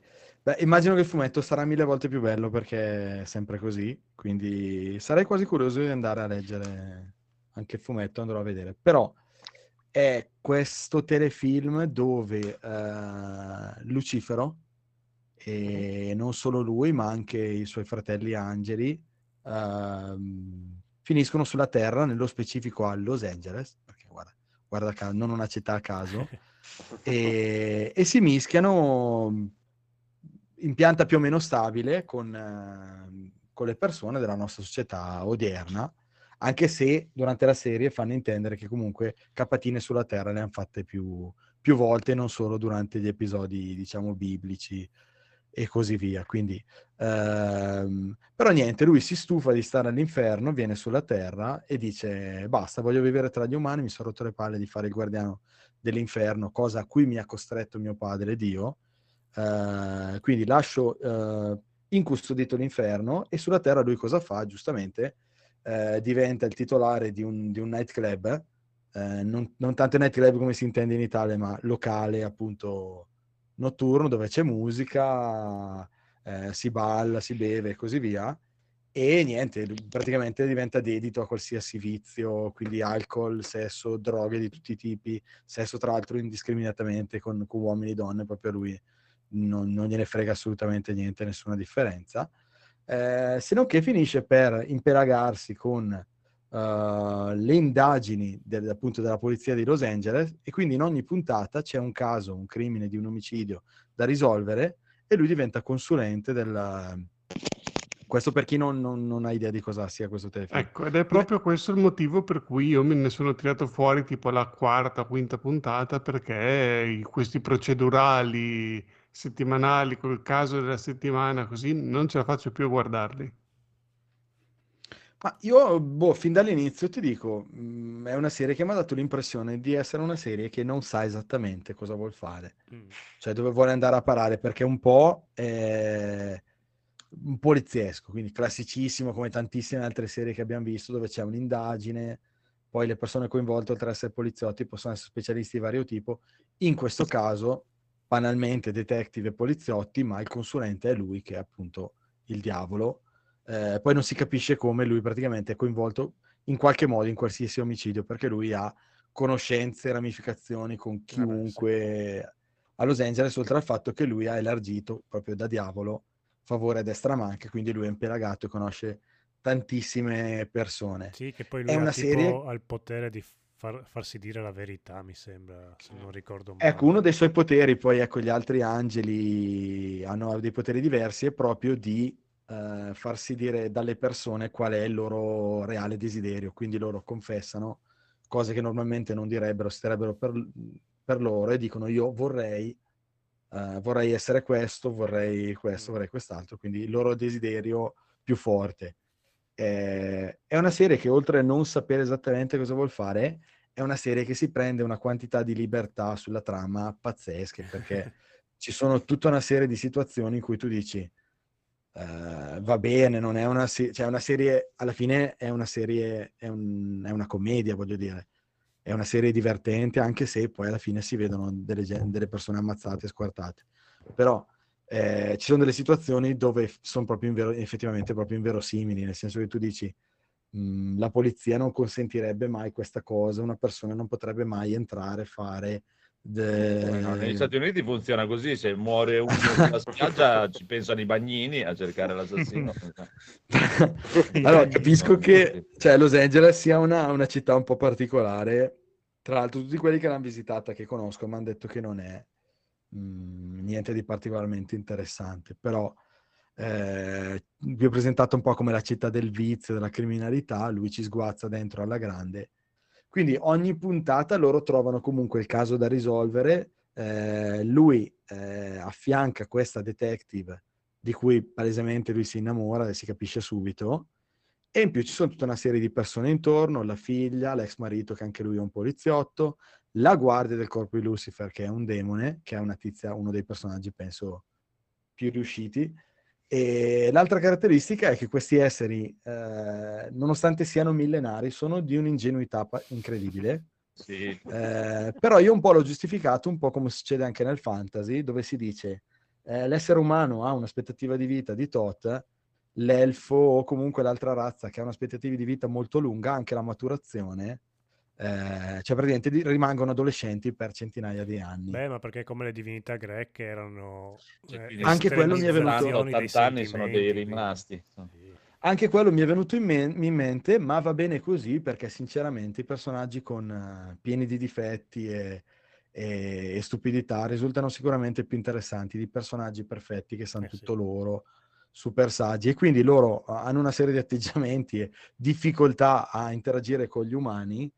Ma io devo dire che la prima serie risulta, mm, Sì, la mi prima è risultata carina, di- divertente, Sì. è molto leggerina, non è niente di particolarmente profondo da farci delle riflessioni filosofiche. Gli attori, mm, chi più chi meno, mi piacciono abbastanza, i personaggi. Lui, secondo me, è mm, molto riuscito per il tipo di parte che gli vogliono far fare, quindi non un Lucifer eh, che magari ci viene presentato eh, come il, dia- cioè per il diavolo di una cattiveria atroce, ma lui in realtà è, è semplicemente uno ehm, che deve punire appunto chi è finito all'inferno e super dedito a qualsiasi vizio, qualsiasi divertimento, cioè si gode la vita proprio al massimo sulla, sulla terra, ehm, seppure lui è un personaggio che è pieno chiaramente di, di- di- di- di- di tormenti interiori, di, di- di questioni irrisolte, la questione col padre che in questo caso è Mamma mia, il padre per eccellenza. Eh, la seconda stagione va avanti, diciamo, e eh, espande la stessa formula e mh, mi è piaciuta. La terza stagione, secondo me, hanno fatto l'errore di farla troppo lunga. C'è un buco in mezzo, come capita a volte nelle serie TV, dove proprio tu dici la stanno tirando troppo lunga. Me interessa sapere cosa succede alle loro vicende, non tanto di 5.000 casi di omicidio più o meno superflui. A un certo punto la serie io so che la, la dovevano cancellare e, e l'avevano cancellata. Eh, se non che poi c'è stata una petizione, una cosa, insomma, poi l'ha presa in mano Netflix e ne ha fatte altre tre stagioni e qui, Sì, l'ha Eh, prodotta lui dopo. qui confermo che ne- la mano di Lucifer. Netflix eh, si vede in tutto, tutta la sua estensione al 100% per eh, le tematiche trattate, per carità, che sono anche di una certa importanza, ma Ma quando potresti fare una lista e dire ok ce l'hai in mano Netflix quindi ci sarà una puntata che parla di questo una di questo una di questo e ci puoi mettere un segno di spunta su tutte eh, la cosa comincia a diventare un po' prevedibile anche noiosa e niente fino alla quinta stagione dal mio punto di vista la quinta stagione poteva chiudersi il finale ci stava non ho capito se hanno obbligato gli autori a fare una sesta stagione la sesta stagione secondo me manda in vacca tutto ehm, nel senso che è completamente superflua. Mm, l'ho trovata di una noia. Cioè, raramente mi sono trovato a guardare delle puntate e dire lo guardo perché sono dieci puntate, ormai vado a vedere come finisce, ma mi veniva voglia di accoltellarmi lo stomaco, da tanto che mi stavo annoiando e da tanto che i personaggi erano piagnoni. Ah, cioè, anche lui fa tutta una certa evoluzione e poi a un certo punto sembra che gli fanno fare una... Quindi la sesta stagione è proprio da cestinare dal mio punto di vista. Ti ringrazio tanto ma Rob, tu- perché così ci, proprio, ci metto una pietra sopra, non Ma ci guarda, mai più. Cioè, per me Rob è stato anche molto buono. Io lo seguivo un po' perché guardavamo Mu ai tempi. Allora, la prima puntata è anche carina. Dalla seconda puntata lui diventa talmente uno sfigato di merda, ma proprio, cioè, che, cioè, che questo è il diavolo, proprio, cioè, non me lo fai credere neanche in nessun tipo di universo possibile o immaginabile, perché è veramente l'essere più sfigato e patetico che abbia mai visto nell'universo. No, no, è proprio un coglione, proprio. eh. E mi è Sì, stato sì, anche coglione, sì, Cazzo che credo dalla quarta, quinta puntata, ho detto no, basta, non voglio più vedere sta merda. Proprio.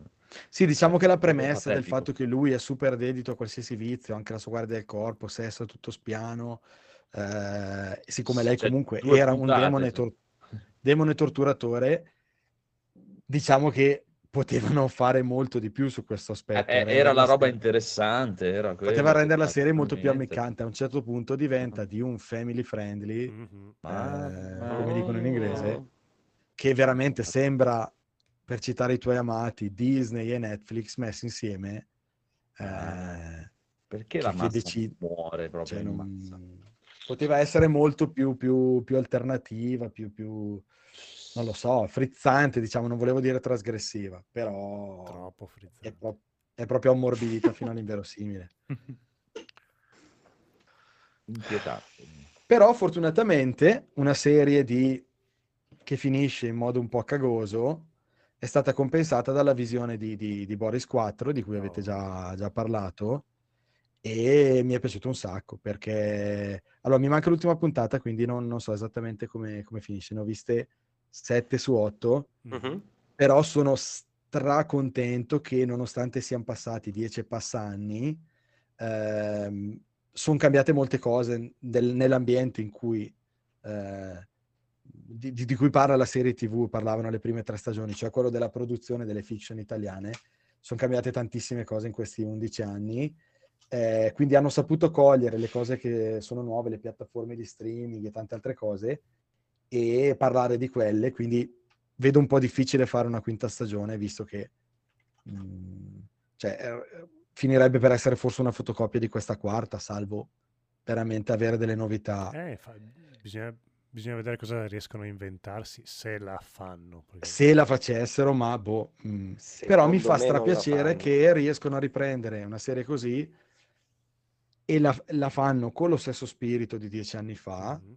eh, più o meno, e ho, mm, le puntate veramente me le sono gustate una dietro l'altra. Eh, I personaggi, molti chiaramente invecchiati, sono passati dieci anni, altri un po' meno, ma mm, si colloca benissimo assieme alle altre tre, dal mio punto di vista, con lo, stessa, mm, lo stesso alto livello di, di- Sì, di qualità sì, di quello no- che non, non stona. È così, è così. Bene, bene, bene, bravo, bravo. Io non dico niente di Boris perché dopo sennò vi offendo. E quindi eh, non Ah, no, figurati. Ah, Beh, ma ti sei già espresso non varie riesco volte. a capire come. E piace chiaramente a chi è pi- sono piaciute le altre Eh, tre, sì. quindi non, non farà cambiare idea a chi, a chi non ci non ha vedo trovato. una gran differenza fra un vacanze di Natale e sta roba qua, quindi proprio. Eh, eh, Dio. Eh, oddio. Ah, oh, non ci riesco, non mi fanno ridere mai le loro battute, le loro robe lì, proprio, proprio, proprio- non è brutto, però boh, lo guardavo così, senza ridere, vabbè. Cioè, ho sentito, scusami, giusto una cosa, mm, qualcuno che diceva, sì, c'è- no, forse eri tu, Codolo, non- Mm. sì, Guzzanti, eh, ehm, Sì, non Guzzanti m'ha- Corrado. Non ho mai fatto impazzire in Boris. eh, Ecco, ci Guzzanti. sta, ma in Boris, esatto, il suo personaggio del- dell'attore completamente folle, Mm. Ehm, non mi ha mai fatto impazzire. Ma io il suo personaggio lo trovo divertente, non è uno dei migliori, chiaramente, neanche nelle tre stagioni di prima. Però Mhm. c'è stata una scena in questa, cioè in questa stagione che io, cioè, mi sono rotolato da ridere. Cioè, nella sua follia e la sua passione, diciamo, per le armi, Eh, sì. dopo che è stato in America o così via, a un certo punto prende il set italiano eh, di persone italianissime, quindi qui veramente, come dice Stanis, è troppo italiano, Eh? quindi di persone che hanno questa, cioè nomea di cazzeggiare, di, di- e chiaramente è una caricatura, però lui con la minaccia di sparargli li fa lavorare tutti. Sì, sì, sì.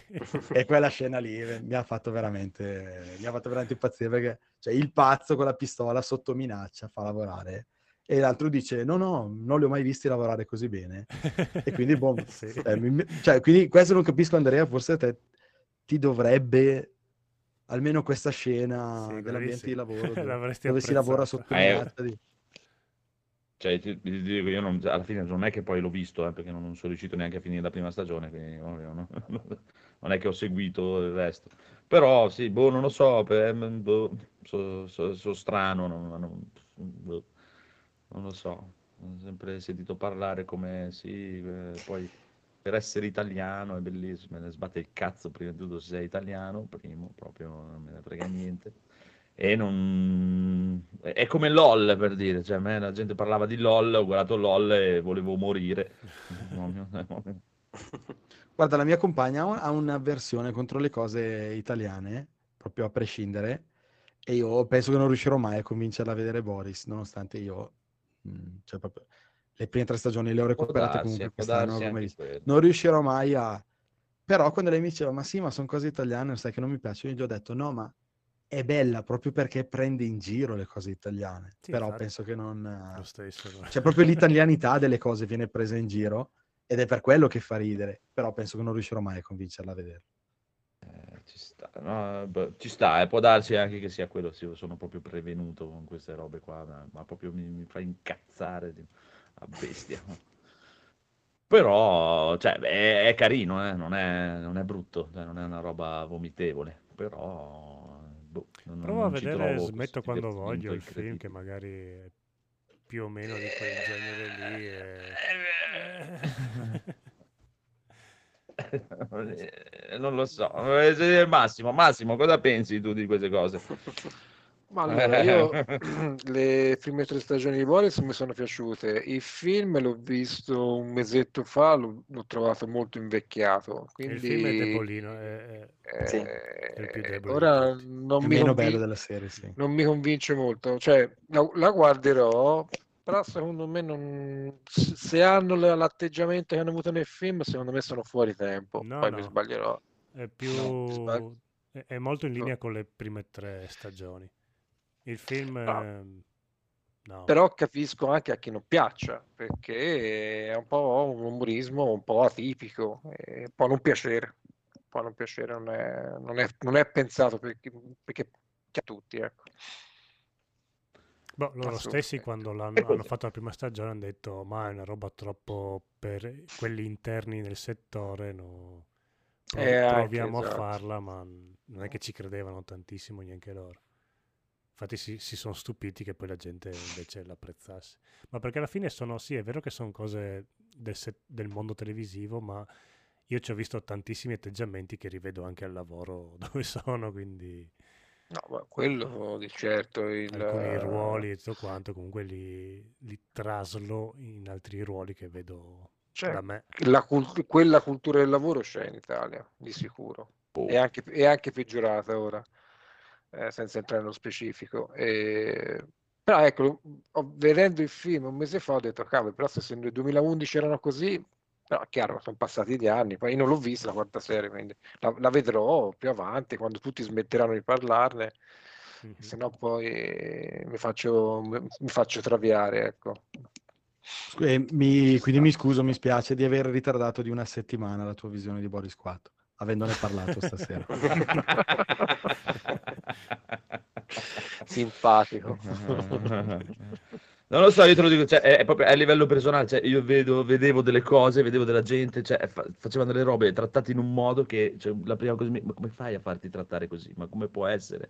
Cioè, nel senso, non esiste proprio Eh no, nell'universo. esiste, Cioè, io esiste. capisco che, Eh sì. ma no, non esiste Mm. perché, cioè, esiste per te, per me non esiste, nel senso, cioè, proprio, cioè, ti, ti prendo, ti spezzo una caviglia in un nanosecondo per dire, proprio, cioè, Eh, nel, mo- nel mondo me dov'è, nel mondo dell'informatica e della tecnologia non è che quel mondo, cioè, ti ripeto, quella cultura lì non è così lontana, anzi è più ipocrita Oh.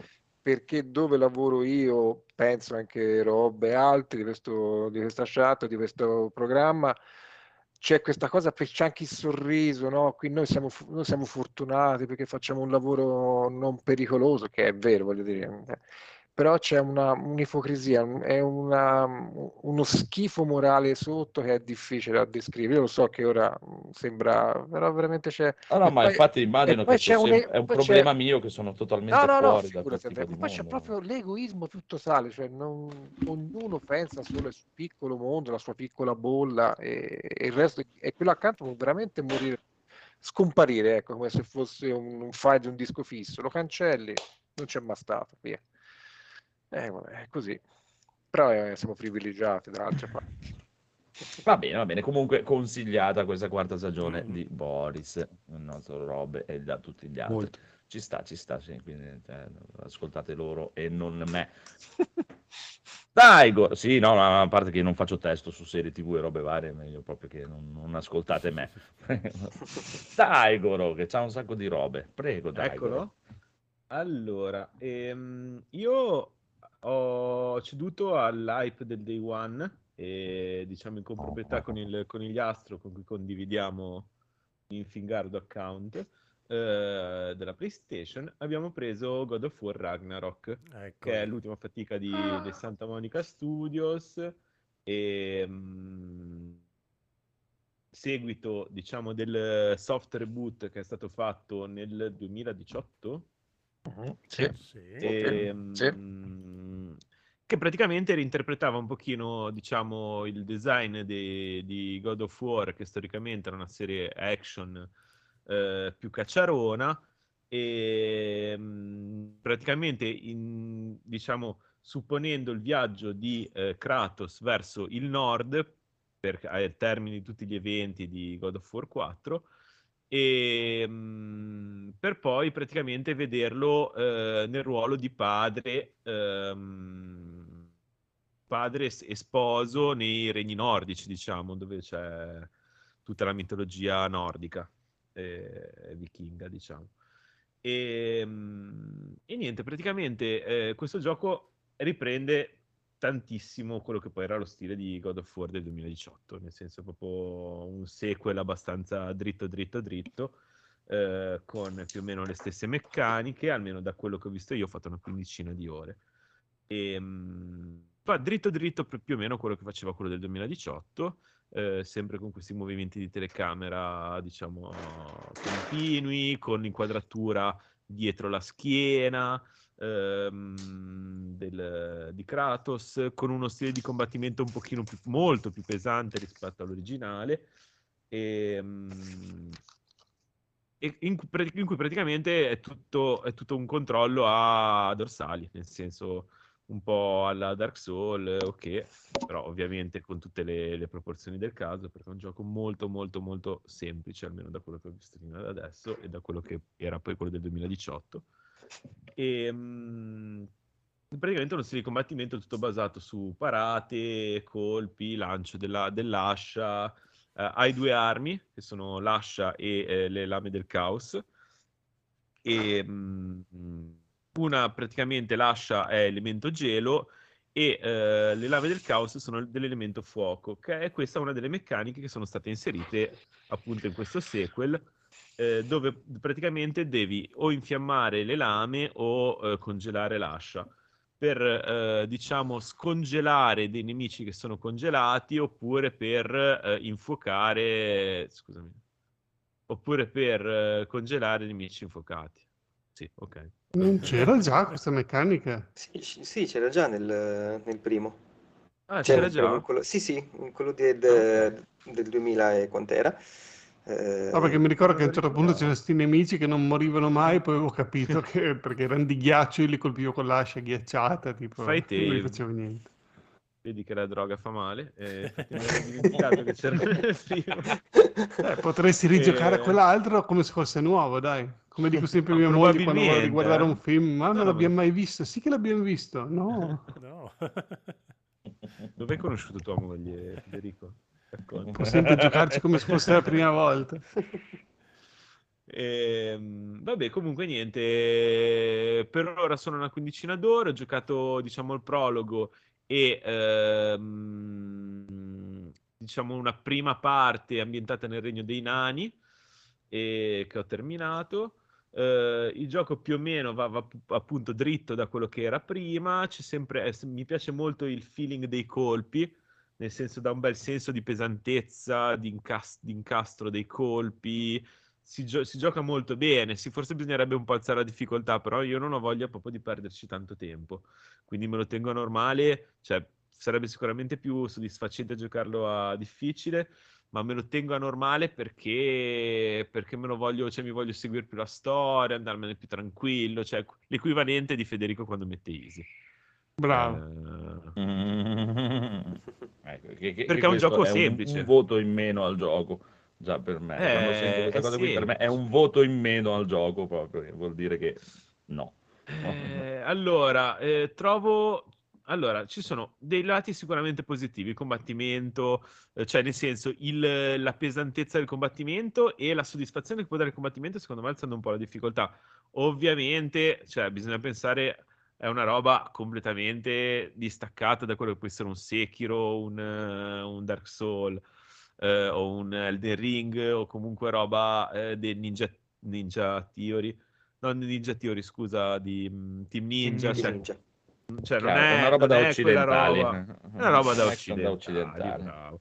Eh, però secondo me ha, ha il suo gusto, ha il suo gusto che poi ognuno può viversi sicuramente con, eh, un, ehm, con un coinvolgimento diverso, nel senso ci sono persone Sì, che sì. magari ci chiudono più un occhio e si godono, diciamo, quando, la chiu- quando chiudono un- una serie di colpi con i giusti tempismi e chi invece dice no, io questa roba qua... non- E, e quindi quella è una roba molto positiva. Un altro lato molto positivo, secondo me, è la, la serie di opzioni che ti permette di eh, impostare per goderti il gioco nella maniera che tu preferisci su PlayStation 5. Questo perché esistono la, modi- le solite modalità, eh, diciamo, prestazioni e quella qualità, ma poi esistono altre due opzioni aggiuntive per chi ha dei televisori che supportano il VRR eh, e appunto la i 120, vabbè, tutte le funzioni del- dell'HDMI 2.1, diciamo, quelle diciamo delle nuove console. E, mm, e praticamente ti permette di sbloccare il frame rate e quindi giocare eh, per dire nella modalità prestazioni con il frame rate sb- sbloccato arrivando appunto a 80-90 frame al secondo eh, che è un cioè non sono i 120 però ti dà una sensazione di ehm, fluidità che eh, io soprattutto ero partito con, la, con la- l'impostazione qualità sbloccata quindi era un 30 che andava verso i 60, quindi era intorno ai 40, perché pensavo che fosse sufficiente per il tipo di gioco che è, che comunque non è particolarmente tecnico. Eh, però quando a un certo punto ho visto che, non so se era scaldata un po' la Play 5, ma aveva un po' di rallentamenti in più, allora ho messo su prestazioni, sbloccando tutto, cioè, è una libidine. Cioè proprio senti un un cambiamento completo anche proprio di come, di come ti, re- ti reagiscono i colpi, cioè proprio ti, si, gioca, si gioca veramente meglio. Non c'è proprio paragone, sacrificherei 20.000 effetti per, per quella fluidità. Un peccato non averlo su PC, se no era ancora meglio, così non, non dovevo avere queste, tutte queste Ah, limitazioni. limitazioni da Sì, arriverà, arriverà, arriverà, arriverà.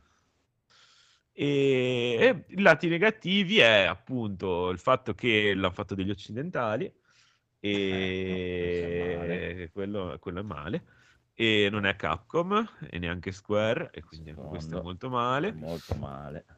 E poi secondo me cioè, fa, un, fa un po' ridere perché ci sono delle parti super epiche e delle parti troppo cazzone.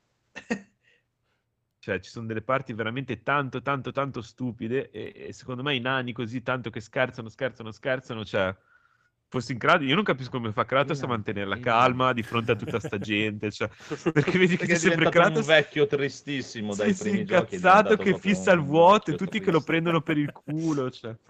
ma proprio lo vedi che cioè, li vorrebbe massacrare tutti sventrare cioè, del partire dal figlio e arrivando fino a tutti gli altri Ehm, però vabbè quello è la loro cifra stilistica sono diventati una sorta di roba Marvel e, e poi eh, non lo sono mai stati seri, nel senso hanno provato a metterci un po' di serietà con la trama padre-figlio del, del scorso God of War, però poi cioè, alla fine è sempre stata una, una cazzatona God of War, cioè, quindi ci mancherebbe.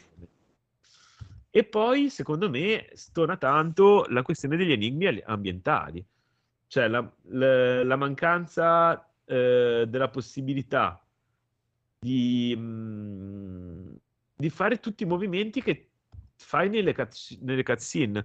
Cioè, nel senso, Vedi, vedi lui che si lanciano con Thor col martello, volano nel cielo e poi vedi che c'è lì, c'è un pezzettino di pietra così, smuff, Ok. dietro c'è una- un vaso infuocabile e te non puoi tirarci l'ascia proprio lì, cioè, a parte che cioè, fai un salto e passa dall'altra parte, cioè, non, non capisco, cioè, tutto- cioè, mi mi fa veramente cadere tantissimo, cioè, non capisco il senso di, di chiederti tutti questi, cioè, è, è che è proprio un gioco, cioè, nel senso, secondo me, quando vedi un design del genere dici, ok, è un gioco e ci sto, eh, nel senso, figurati ancora, cioè, ci sono cresciuto quei giochi. Però secondo me nel loro rendere tutto più cinematografico e coerente, eh, questo secondo me è un passo falso, cioè nel senso il design dei- delle mappe, eh, nel momento in cui mi metti in mano un dio, cioè non mi puoi fare queste robe qua, cioè. boh. Non so, cioè, mi- delle robe che quando, quando ci pensi una volta ti entra il tardo e poi non, non non riesci più a smettere di pensarci. Ci sta, ci sta, ci sta. Bene, bene, bene, bene. E invece Bayonetta 3? E Bayonetta 3 posso dirne poco, poco, poco perché l'ho giusto iniziato, ho fatto il capitolo 1 e vabbè, il, il prologo è il capitolo 1 e quindi ho fatto veramente poco. E pare che sia un gioco molto lungo e però lì ho un po' il problema che ho la Switch eh, mezza fusa e quindi ho comprato la Masquerade Edition, però mi, me lo sto giocando emulato su PC e devo dire che è il modo migliore per giocare a Bayonetta 3 perché su PC, cioè, su PC ti fai l'upscaling in 2K con i 60 fps granitici, cioè va da Dio. E, e sentendo un pochino che ne parlava anche Raffaele 5 grani di questa generation, che diceva che cioè, è parecchio ballerino alla fine C'è il gioco Fabio su, su su Free. Play, dice. Eh. Mm, mm, mm, che scatticchia. È E arrivata, invece arrivata. no, devo dire che su, su Ryujin, vabbè che è un emulatore per PC, gira molto molto bene. L'unica cosa l'ho un po' messo da parte perché eh, va fuori sincro nei filmati, Mm. Ah, perciò è una roba che dà un po' fastidio. Però vabbè, adesso per il momento aspetto un attimo tanto God of War e Plague Tale Sì. da finire e poi me lo Magari lo recupererò quando gira un po' eh. meglio. Pff. E niente, poi volevo rapidissimamente dire che ehm, sto continuando a seguire Andor, che è la Parlane nuova male serie- solo per Federico. Parlane È malissimo. impossibile, non può parlarne Dai, male, è eh, non ci riesco, sinceramente Ah, no- miseria. cioè, non, non riesco veramente a trovargli un difetto, a parte forse che questa sua, ehm, questo suo stile di avere dei cicli da tre puntate, tre o quattro puntate, eh, ti mette di fronte a degli episodi mediani che sono un po' meno incisivi, cioè nel senso, cioè fa parte poi, vabbè, del, ehm, proprio della, della struttura della serie. Però per dire l'episodio 2, l'episodio 4, l'episodio 6 erano molto più noiosi rispetto all'1, il 3 e il 4. Vero? Scusa, cioè, Vabbè, sì, sì, capito, capito. cioè, c'è proprio la cosa che quelli mediani sono, sono un po' noiosetti. Cioè, sono, sono un po' noiosetti nel momento in cui magari approfondiscono anche delle robe che servono solo per poi avere la conclusione figa. Cioè, Eh, però approfondiscono anche i costruiscono- personaggi, sì, eh, beh, costruiscono anche, certo, il background dei personaggi, te li, te li Tipo giustificano. nei certo. primi tre, se avessero evitato le, il flashback di lui da bambino, che fondamentalmente era una parte che secondo me si poteva evitare. Forse con Eh, due lo so. puntate, prima parte, seconda parte, tagliuzzando un po', eh, si riusciva a fare senza i flashback.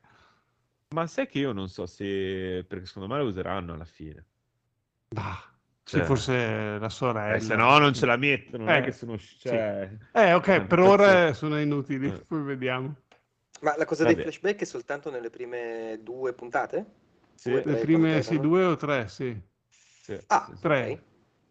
Dopo non Beh, perché più se- come se fosse il, il, diciamo, eh, il- il, il circolo, diciamo, il, ehm, la prima parte è il background. E quindi ci metteva, ci hanno buttato dentro quella roba lì. Poi le altre eh, poi iniziano a diventare storie un pochino più ampio respiro. Di conseguenza non, non ce l'ha mai più messa. No. Però c'è Skarsgård che è veramente Dio. Mamma mia, che nell'ultimo attore. episodio, nell'ultimo episodio fa un discorso di quelli proprio da, da serpico della Madonna. cioè. Eh, anche Andy? Serkis. Skarsgård? Skarsgård? Chi è quello di Hit? No. No, il padre. Padre. Padre di chi? Poi c'è... Di quello che ha fatto. Hit. Sì. Ah, ok. E Stephen King. Beh, ha fatto Hit, eh, Skarsgård quale? Perché ha otto, ho scoperto su IMDb che ha otto figli, tipo. Eh, Fanno tutti gli attori. Quello di mezzo. Eh, quello Quello che ha fatto Barbarian. Esatto, E- stai pure guardando Barbarian. Quello di Barbarian, Barbarian eh, Federico è quello di. È. Ah, ok. Ma anche Andy Serkis, appunto, tutta la, tutta la parte del, del carcere, cioè, è fighissimo. Cioè, hanno, hanno avuto, secondo me, delle idee e come le hanno buttate dentro a Star Wars. Cioè, voglio dire, secondo me se non ci mettevano Star Wars e facevano Sì, una hanno fatto una serie di Star Wars senza spade laser, se facevano- senza Jedi, senza poteri della forza, senza battaglie spaziali, eh, però è sempre Star Wars ed è sempre ed è bellissimo, forse più è che bello se lo di metteva- molte altre cose. La questione è che se lo mettevano in, una- in un'ambientazione sci-fi generica, funzionava benissimo lo stesso. È il dottore di Marvel, è il dottore della Marvel è il padre. Sì, Sì, sì, quello Skarsgård. Sì, quello Sputafuoco l'amico Bill della- dei Pirati dei Caraibi. Mm. sì. C'era anche nei Pirati dei Caraibi, cos'è che È Sputafuoco Pirati dei Bill Turner, il padre di, di Bill. Turner. Ah. Sputafuoco Bill. Era tutto ok, truccato non da pesce. lì. che... Ah, ottimo. Ah, lui è molto ci bravo, sta, ci sta. molto, molto, molto, molto bravino. Bravo, bravo, bravo, E e cioè, è tutto bello, nel senso, guardatevelo, Ok. guardiamocelo Ti dicono in chat che è Bill quello che fa Hit. Bill Skarsgård. Sì, sì, sì. Va Ah, bene, va ho- bene, va Ho bene. visto Mi anche quel film di cui che aveva consigliato il conigliastro, come si chiama? Ah. Oddio.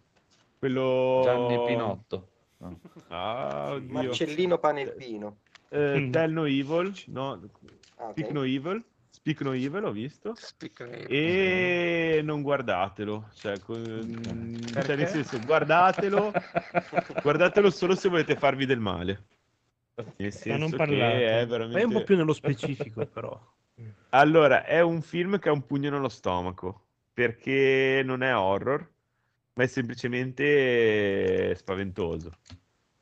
Nel senso che, che, che- che- che ti apre dei buchi nel- nelle tue sicurezze, per cui ti rendi conto che forse non tutto quello che la società ti dà ti prepara ad affrontare certe situazioni che si potrebbero presentare. E, è- e poi va bene, nel senso, se non voglio fare spoiler perché appunto cioè, bisogna veramente vederlo, però Ci ha se anche non volete vederlo, punto, se anche non volete vederlo, forse vi, cioè, evitate di, di prendervi un pugno nello stomaco, cioè nel senso... boh. Quindi potete fare così, voi lo mettete su in tv, Però guardate da un'altra cellulare. parte, esatto, e spegne, togliete l'audio, così. Ok, esatto, così potete dire di averlo visto, ma esatto, ma, ma non l'ho capito in realtà. non Va avete bene, capito. Ci sta. Bello. Comunque Andor mi intriga perché l'altra volta con il Mandalorian Federico ci aveva preso. Non so, non so se fidarmi ancora. Però... Ma questo è molto meglio del Mandalorian. Cioè, proprio Addirittura. che non c'è il personaggio carismatico così. Eh, meglio. La mia paura è eh. che se lo guarda mm, Setex dice sì, vabbè, ma Andor è uno sfigato di merda e... Cioè, già Ma la ce è l'ha. super, Già la è faccia ce l'ha. brillante, ma non è vero. Già- cioè. già la è faccia Eh, so, la, la- il rischio è quello. Ma non è uno sfigato, mica è uno che c'è. Tu qualunque cosa fa è il migliore. Cioè. per, per me comunque se uno già nasce con quella faccia lì è un po' sfigato, eh. Eh, beh, Dai, dai, adesso la guardi e poi ci fai sapere. Però, Ma pensa eh, da mi- piccolo che non aveva la barba, come faceva? Poteva nasconderla con la mia, faccia. Che schifo. Quan- Quante puntate mancano alla fine di Andor? Troppe. Due, penso. Ancora. Due? Ah, Sono ok. 12, mi sa. Mhm. 12 puntate, ma- mamma mia. Va bene, va bene, va bene. Critz, che anche tu c'hai un sacco di robe. Prego, Critz. Allora, io sta settimana ho provato una, una droga, ho provato anch'io l'ebbrezza. che Comunque- mi era, era stata già Aspetta che devo, devo annunciare al pubblico che eh, ricordatevi che Critz domani sera ha il coraggio di andare a vedere eh, come Ho già, pre- ho Wakanda, già prenotato, tra l'altro. Pensa, ok. Non c'era più Solo posto, per voi lo fa, eh. Non c'era più esatto. posto né per sabato né domenica. Ho trovato. Ma guarda, non avevo posti. alcun dubbio. Non avevo, Vai, vai, lucchetto. vai anche per me, Grizz. Vai. Ok, ok. Allora, allora, sto gioco intanto diciamo, ne aveva già parlato il Conigliastro sicuramente e ne parlano da mesi eh, diverse podcast stranieri. Adesso non, so- non so se anche quelli italiani, ma quelli che ascolto Sì, sì. io non mi pare. Eh sì, sì. Eh, Vampire Survivor. ehm, E anch'io ho detto, sono sicuro, non vorrei, a parte che a me la, la grafica che è, è imbarazzante, ma è fatto da, da una persona, penso, e costava inizialmente 1,99 euro. Adesso che è uscita la 1.0 l'hanno spostato a 3,99 euro. Quindi veramente non c'è, non si può fare nessun tipo di critica eh, su- su- sul lavoro fatto. Io ho detto no, lo- so che dopo se provo queste cose eh, va a finire male. E purtroppo, allora vi, vi racconto, vi racconto male. sta scena eh, vera, l'altra sera torno a casa Mi e avevo hanno messo, su tipo, licenziato. no? avevo messo su tipo una lavatrice, ho detto, vabbè dai, manca un quarto d'ora, faccio una partitina. Vedete, sono rimasto in piedi, sono ammuffiti i panni. in piedi coi jeans. Ho fatto tre ore. Ho detto, "Ma che cazzo di ore sono? Cazzo è mezzanotte, ho detto. No, io vi sto- non sto scherzando. Eh, allora, praticamente è un insieme di slot machine che partono. Se tu hai, hai idea di Diablo, quando ti vengono addosso tutti i mostri, le Ok. slot machine, le scelte multiple, andare su di lì, cioè vai via di testa. È Ma veramente- proprio qui hai detto bene in realtà, sai? Eh? Perché il ragazzo che l'ha fatto lavorava nel settore delle slot machine. Sì, sì, Lui sì, programmava sì. le slot. Sì, sì, sì, Sì. no, no, ma eh, sì, guarda, sono sicuro perché avevo visto un documentario su Netflix che spiegavano che ai topolini fanno- avevano fatto provare due, eh, insomma, due gabbiette diverse, una dove c'era una- un bottoncino che li premeva e usciva un, un cibo sempre della stessa grandezza e numero, e un altro topolino dove aveva lo stesso bottone e aveva capito che premendolo a lui usciva a caso, cioè poteva uscire un boccone uguale, più piccolo, nessun boccone, uno molto più grande. E è venuto fuori che il topolino con il bottone normale schiacciava un certo numero di volte, il topolino con la slot machine lo premeva molte, molte volte di più, quindi è proprio una cosa che, che ti va nel cervello. Ecco, quel gioco è così, lui ti entra nel cervello, hai in continuo, eh, tu praticamente eh, non c'è nessun tipo di storia, ci sono solo, eh, tu entri in, in- in alcuni livelli con un personaggio che scegli fra vari e inizi la tua run con il- l'abilità che ha, ogni tot di mostri che uccidi, i mostri lasciano, rilasciano tipo delle gemmine che tu le assorbi e sblocchi i livelli e dopo da lì puoi fare, puoi scegliere poteri, puoi scegliere armi e sta cosa è esponenziale perché dopo ovviamente i poteri non sono sempre gli stessi, devi scegliere tra un certo eh, un numero che poi man mano aumentano anche quando sblocchi, sblocchi altri personaggi, altre cose. Quindi è, è un insieme di, di cosa vuoi, di come vuoi portare avanti il personaggio, ma dopo lui ogni volta ti dà una scelta su tre di, di- di- di- di questi, di- delle possibilità. Quindi eh, ti entra veramente in testa la, la- la- la build, e la voglia, dici, ma faccio un altro livello in più, poi i nemici man mano più passano i minuti più aumentano. Lo scopo ultimo è quello di, di resistere nello schermo 30 minuti.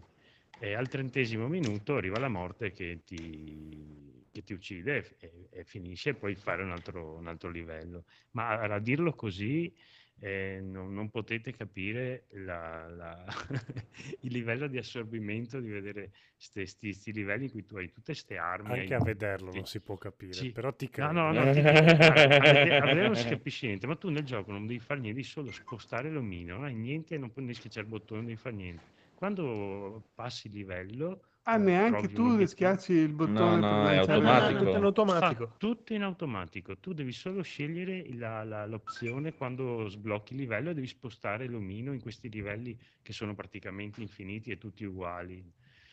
Io non so spiegarvi, veramente, a- al, al quarto giorno ho detto, l'ho disinstallato ho detto basta, basta perché, perché proprio ti assorbo, c'è E vado a fare una doccia. c'è sta musichetta che è, tut- è tutto è fatto apposta per, per chiuderti dentro, poi vedi anche le recensioni. insomma, io ci ho giocato 90 ore e io, io ho fatto, sì sì, è, mm, è una cosa, eh, va, va fatto un plauso a sto ragazzo che è anche italiano, sembra, eh, poi tutte le citazioni che secondo me sono solo italiane, perché invece la, la- la famosa La Borra, c'è eh, i nomi dei personaggi, c'è Ar- eh, Arca, la, Arca la donna, tutte, Sì. tutte cose così, eh, eh, poe- poeraccio, eh, poi non so, ma poi ci sono anche citazioni, diciamo, colte da, in alcuni segreti dai vari Castlevania piuttosto che altri giochi, quindi c'è una cosa, però non ha nessun tipo di storia, non ha niente, tu hai solo eh, questi livelli che fai e insomma ti diverti, ma anche,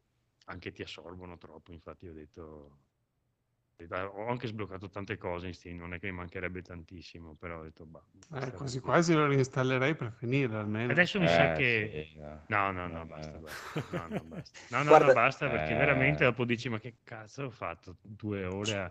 a- perché dopo ci fai un'altra partita eh, dopo un po' sblocchi anche la modalità il timer più veloce quindi il gioco dura un 15 Ma guarda, minuti ma- ma tu fai così, tu, tu- tu fai così, te lo metti no, in portatile sul divano, metti eh, Speak No Evil in televisione, e giochi, e quando è finito il film stacchi anche il gioco. Sì. Poi la sera dopo lo riguardi e dici, l'ho visto Eh, più volte questo film. Eh sì, è incredibile. Ma dopo la sera avevo anche la musichetta in testa a letto, ho detto no, basta. Quindi non so se Bene. consigliarvelo, o non, però comunque tanta roba sto ragazzo, complimenti. E, e dopo ho visto una serie, eh, mi sa, ehm, che appunto è Inside Man, che ne avevi parlato prima. Io- Ah, la io prima in pensavo- classifica su io Netflix. pensavo fosse eh, una- eh, ri- riferita al film di Spike Lee di qualche anno fa, quello con eh, Edward Norton. Invece non c'entra assolutamente niente. È una serie fatta da Moffat, Moffat, adesso non mi ricordo Moffat. il nome, che è quello, Moffat. Moffat è quello che aveva fatto Ah, Sherlock, quello di e- Sherlock, e eh, Dracula. Dracula. Ah. Quindi eh, avete già una mezza idea, ma allora qualcosa devo dirvi perché non posso ogni volta Ah. dire, non posso dirvi niente. Allora, la trama inizia così, ma sono proprio i primi dieci minuti. C'è, È eh, interessante, a me un- lui piace. c'è un ergastolano che è eh, Stanley Tucci, che sarebbe quello del Diavolo Veste Prada. che Ah, cioè lui praticamente è un criminologo eh, investigativo sui casi di omicidio che è in- arrestato e eh, pronto per la sedia elettrica per aver ucciso, strangolato, decapitato la moglie. Però lui continua comunque in carcere a lavorare tramite il, diciamo, il direttore, per gli portano dei casi e lui comunque è, un- è il numero uno ovviamente, no? È un po' tipo Senza Innocenti, ma ovviamente Mm. senza la parte macro, perché lui è sempre, lui parla sempre tranquillo, infatti non, non sembra un ergastolano, ogni volta penso che, che gli dica della taglia il vestito e vabbè. Poi al suo amico in questa cella, che è un altro, una serial killer che tra l'altro è buonissimo, ma deve aver fatto le cose È atroci cattivissimo. è cattivissimo ed ha una memoria eiedetica, cioè qualsiasi cosa gli viene Mhm. detta, lui se la ricorda a, a distanza di anni e, e così. Questi sono loro due. A me questa cosa. parte di loro due è piaciuta veramente Sì. tanto. Ho visto solo la prima puntata e, e veramente voglio andare avanti perché questa parte qui è veramente fantastica. Beh, Però diciamo sono l'altra puntate parte, quindi l'altra puntate, parte è no. veloce, non è una serie di 20 puntate. Quattro puntate e finite la prima stagione, non è mortale.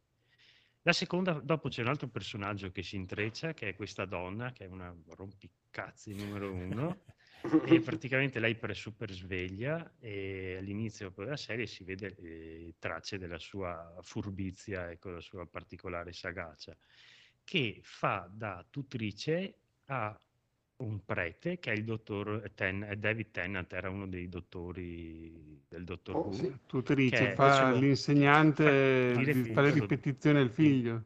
Praticamente questo, eh, questo eh, prete, che, che è ovviamente protestante, visto che ha un figlio ed è sposato, eh, prende all'inizio della serie, un- non so, è là col, con il suo parrocchiano, gli dice, ah sta arrivando mia madre, è un po' strano, tipo, ha una chiavetta porno, gli dice, beh la prendo io così, mi- perché sennò mia madre eh, mi rompe che ho i porno, non so, una cosa del genere, gli prende sta chiavetta. Insomma, sta chiavetta, dopo lui va a casa col figlio, questa eh, istruttrice, eh, la- la- la- eh, questa, questa professoressa prende sta chiavetta, non mi ricordo perché cavolo doveva farci, la Doveva passare dei file al figlio e, e Esatto. essendo una rompipalle incredibile, invece di copiare un suo file dentro la chiavetta, apre i file dentro la chiavetta. Ecco, Sì, quella cosa lì mi ha fatto un po' girare le palle. No, ma è- tutta quella parte lì io Sì, l'ho odiata, non il ha pre- il- senso. Il, prete, intanto, uno non prendi la chiavetta, due la butti via, non è che te la porti via in tasca, poi la metti nel, No, por- poi- nel Sì. portagioie a casa dove tutti possono prendere. Esatto.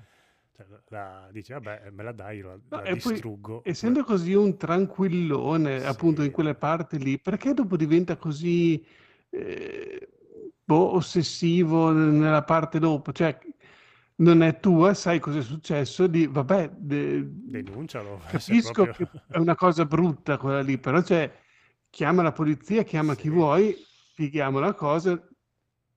Non riesco a capire perché Eh, Sì, Eh, sai, non- avrebbero meme, esco- escalated quickly, cioè veramente, Ma cioè, da un non nulla, a- su- boh, Ma quello è il suo insomma, il lo stile che aveva lui anche nella terza stagione di Sherlock, che è tutto incredibili coincidenze che vengono gestite Non si chiama maniera- McGuffin quella roba lì. Eh, sì, dovrebbe essere un McGuffin. eh, più o meno. Anche una no, check of gun, è più una check of gun, però. È più una check of gun quella, quella chiavetta. E, insomma, la tutrice lo vede, vede che ci sono foto che non sono foto, diciamo, porno normali, siamo capiti, e a quel punto pensa che sia del figlio perché lui dice, Vabbè, "Ah, ma foto sì, sono pedopornografiche porno." si può dire, Eh, non, che- eh, non lo non le hai so, fatte ma- tu, eh. E, da lì parte sto mega equivoco che finisce, praticamente finisce con lei prigioniera sotto casa di lui e, e- e da qui lei aveva un'amica fatalità che aveva conosciuto, che è una giornalista, che deve andare a intervistare proprio il, eh, il nostro eh, amico Stanley Tucci. Anche lì una cosa non ho capito. Un insieme di coincidenze che arrivano Eh. in un finale che il finale in effetti ci sono rimasto perché è proprio un- un- un'ecatombe di, di- cioè da lì in poi tutte le puntate hanno queste coincidenze, queste cose imbucate incredibili che dici ma com'è possibile che tutta sta cosa si regga? Comunque è girato benissimo, ti fa guardare- proprio venire voglia Mhm. di, di continuare Sì, a vederlo. sì, Infatti, anche se ho sì. trovato quella situazione Mm. una cagata atomica, voglio continuare a vederlo.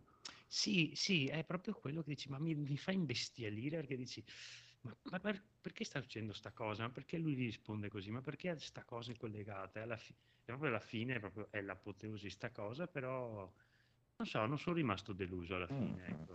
Ma adesso vi faccio una domanda. Federico, potrebbe piacere a Mumu, eh, volevo consigliare a Mumu a sentire dall'inizio. eh? Ma non lo so, penso che direbbe O perché non gli tira accoltella?" semplicemente un pugno in faccia e la manda Esatto. Ok, può darsi, può darsi che sia mo- molto più risolutiva la piccola Mumu. No, forse a Massimo, che gli era piaciuto The Stranger. eh, Sì, sì, a si- Massimo secondo me piace. Boh, vabbè, io ho Ah, visto eh. più solo la prima puntata, quindi non so come vada a finire, non so come prosegue. Lo guarderò. Va bene, Diciamo lo che guarderà. probabilmente è la prima stagione, però... eh. Però, però, Vero. però, poi vedo anche che hai un film Ecco, addirittura. l'ultima cosa, dopo non, non vi, non vi tedio più. Allora, ho visto un film, ho recuperato un film che è dello stesso regista. eh, aspetta, che adesso mi sono incasinato con quella di prima. Si chiama Dragged Across Concrete. Praticamente è un film con Mel Gibson, Uh, con. eh, Allora, eh, aspetta un attimo, scusatemi perché. Vince è andato- Vaughn? Ehm, Dragon- Sì, scusate, ma mi sono... Ha messo sul trailer c'è Vince Vaughn. C'è Vince Vogue, Mel Gibson, dopo c'è eh, vabbè, altri- Don Johnson che fa però una piccola parte e il regista è lo stesso che aveva fatto ah, cavolo, è Bone Tomahawk che mi era piaciuto molto come horror, era eh, un horror di qualche anno fa con eh, ehm, mamma mia, stasera scusate ma Ma è la- una la serie o un pittura- film? No, no, è un film Eh, questo ah. Dove lei è si quella- vede? Lei è quella di Dexter, Eh, anche la Di sorella. Dexter, sì. Sì, sì, sì. E praticamente in questo, questo film è, un- è un film che ti lascia molto, eh, molto spiazzato perché è molto crudo, probabilmente anche molto film molto politico per quello che fa vedere. Sono eh, all'inizio ti fa vedere tutta una serie di personaggi, piccoli pezzi di vita di questi personaggi che non sai come si collegheranno dopo, perché alcuni non li vedi più per buona parte del film fino al finale, non, non capisci perché ti sta ved- facendo vedere questi, questi spaccati di vita di, di alcuni criminali o piuttosto che poliziotti eh, di questa città eh, un po' in degrado americana. Praticamente Mel Gibson e Vince Vaughn sono due poliziotti dal- dalla mano molto, mh, molto pesante, infatti vengono, vanno a fare una- un arresto per droga in un appartamento e inizialmente proprio eh, prendono questo, questo ragazzo, tra l'altro messicano, lo, lo piantano sulla- sulle scale di emergenza con, le- con il piede- con il collo a terra, con il piede, come dopo sarà tristemente famoso anni dopo, ma questo è del 2010, quindi non si rifà al caso, al caso di, di un paio di anni fa. Ah, è un Vengono, film tra vecchio? l'altro, sì, sì, sì, vengono tra l'altro filmati, quindi dopo vengono chiamati dal, eh, dal- dal- dal direttore della- del loro dipartimento che praticamente gli, gli- dicono eh, che verranno sospesi per tre settimane eh, al lavoro, che è Don Johnson, questo, questo direttore. E, e entrambi avevano problemi nella vita perché Mel Gibson ha una figlia eh, che lui abita in un quartiere difficile e ogni volta che passa per strada viene aggredita in qualche modo, gli lanciano eh, del, del succo d'arancia o varie cose, insomma, e, e non vive tranquilla. Sua moglie è malata di sclerosi e quindi sta degenerando e lui ha bisogno di soldi. Mentre Vince Vaughn vorrebbe sposarsi con questa donna, innamorato, vorrebbe proporsi, ma ha un po' di problemi economici e praticamente entrambi ehm, decidono in qualche modo, cioè più che altro non decidono, Mel Gibson trova, eh, va da un suo vecchio informatore, calca la mano e si fa dire di un prossimo colpo di, di- di alcuni malavitosi che si vedono già in varie scene essere molto efferati loro, eh, nelle loro rapine. E il film da qua praticamente loro eh, inseguono questa banda che va a fare questo, questo colpo in banca. E la scena è molto brutta perché prima poi ti fa anche, è fatto bene il film perché ti fa vedere un spezzone di vita di uno di, di- di- di questi, eh, di questi assalitori che anche lui ovviamente in casa eh, ha delle sue situazioni difficili, quindi sì, eh, chiaramente si schiera, però in qualche modo fa sempre vedere che non, non tutte le persone, anche se, eh, se sono nel, nel torto, vengono da, da begli ambienti. E quindi, quindi sì, non, non è un film che guardi con, adesso non dico che è come Speak No Evil, che è un'altra cosa, è un film che veramente ti, ti tiene sia Senti, incollato. senti, senti sia- com'è, com'è diventato serio, Criz, come sei intristito. No, mi sei intristito perché Non guardare questi film. delle- E, e ti tiene incollato fino alla fine perché dopo appunto loro inseguono questa- questo colpo, inseguono questi, questi rapinatori, dopo verranno vari stagli alla messicana, ver- sono scene molto, molto violente, cioè, anche qui la violenza è rappresentata in maniera evidente, insomma. E mh, proprio l'unica, proprio, una cosa che proprio non- un attimo mi ha stonato è che chiunque spari in questo film ha veramente una mira, per- essendo impostato in questo realismo, ci sono delle scene in cui di notte sparano a bella distanza con una pistola e sempre proprio la mira è perfetta, Ecco, Tipo questo- Federico su Resident Evil. Sì, questo fa un po' strano, come avessero l'auto e- Però il film non, non è solo questo, ovviamente, non è un film, cioè, non è un film d'azione, che le scene quando sparano non è la solita scena che c'è uno, ah, mi hanno colpito 12 volte, ma vado avanti. No, no, quando viene colpito finisce là, insomma. Per cui, insomma, se, se vi può piacere, se vi è piaciuto Bone Tomahawk e avete idea del finale forte che aveva quel film, eh, questo lo, lo- eh, sì, è fatto dallo stesso regista e, e il finale è- ha quel genere di, di- di- di- di colpo. Cioè. Buono, buono, bello. Bene, allora, Codolo, io direi che visto che siamo arrivati quasi praticamente in fondo, facciamo parlare anche gli ultimi due e chiudiamo col riassuntazzo a questo punto. Va bene. Lo lasciamo in chiusura così. Allora andiamo con i, i- i massimi. Massimo, no? Massimo aristocratico, prego. No, Massimo Aristocratico penso di essere io. Eh, Sì. Allora, stasera vi parlo brevemente di America Latina. Terzo Eh. film, no, del tutto Tu l'hai- l'America l'hai, Latina. l'hai portata all'esame delle medie? eh? No, portai l'Aus- portai l'Australia, mi sembra, l'esame delle medie, no? l'America Latina. E terzo film dei fratelli di Innocenzo, che insomma, questi, questi cineasti, eh, mi sembra torinesi o romani, non mi ricordo che origine hanno, comunque i giovani italiani che sono gemelli e sono un po' particolari. E per chi ha visto gli altri due film, che è La Terra dell'Abbastanza o Favolacce, sa eh, di cosa parlano, di che tematiche trattano i loro film, ma eh, in questo caso eh, sono passati da film più o meno più o meno corali a un film invece in cui c'è un protagonista praticamente unico che è Elio Germano, bravissimo, che viene seguito per tutto il film perché lui è protagonista, è un, è un dentista che vive in questa bellissima casa però sperduta nel, nell'agropontino, nella zona di Latina. Quindi ritornano anche i luoghi che loro descrivono nei loro film, quindi questa periferia che in realtà non è neanche una periferia, ma sono delle isole perché sono completamente separate dalle- dalla città, quindi dai centri cittadini, che presentano queste ville stratosferiche, ma che eh, contornate da una, da cioè, da una situazione di completo degrado. Allora, questo film è particolare perché se, andre- se andate a vedere le, ehm, le critiche, le recensioni, si, no, si è spaccata la critica.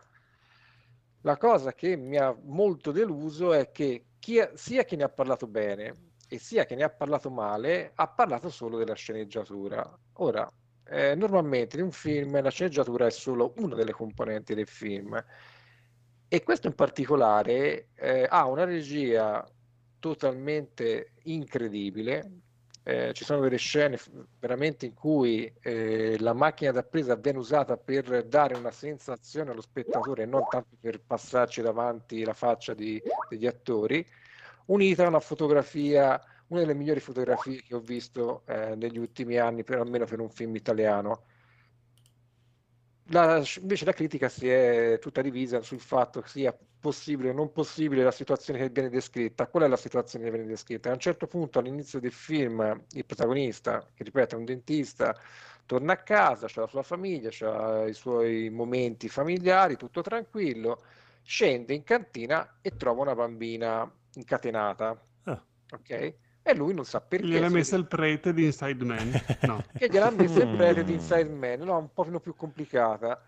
E la cosa incredibile è che quando lui si avvicina a questa bambina, eh, questa bambina cerca di morderlo, non ci riesce perché è incatenata, eh, tra l'altro è anche bendata, quindi è una scena molto forte. Tra l'altro la ragazza è bravissima, a un certo punto Elio Germano gli porta una bottiglietta, una classica mezzo litro da bere, gliela apre e lei la- riesce a berla solo usando la bocca ed è una scena che fa veramente male a vederla perché ti immagini lo sforzo dell'attore, ecco.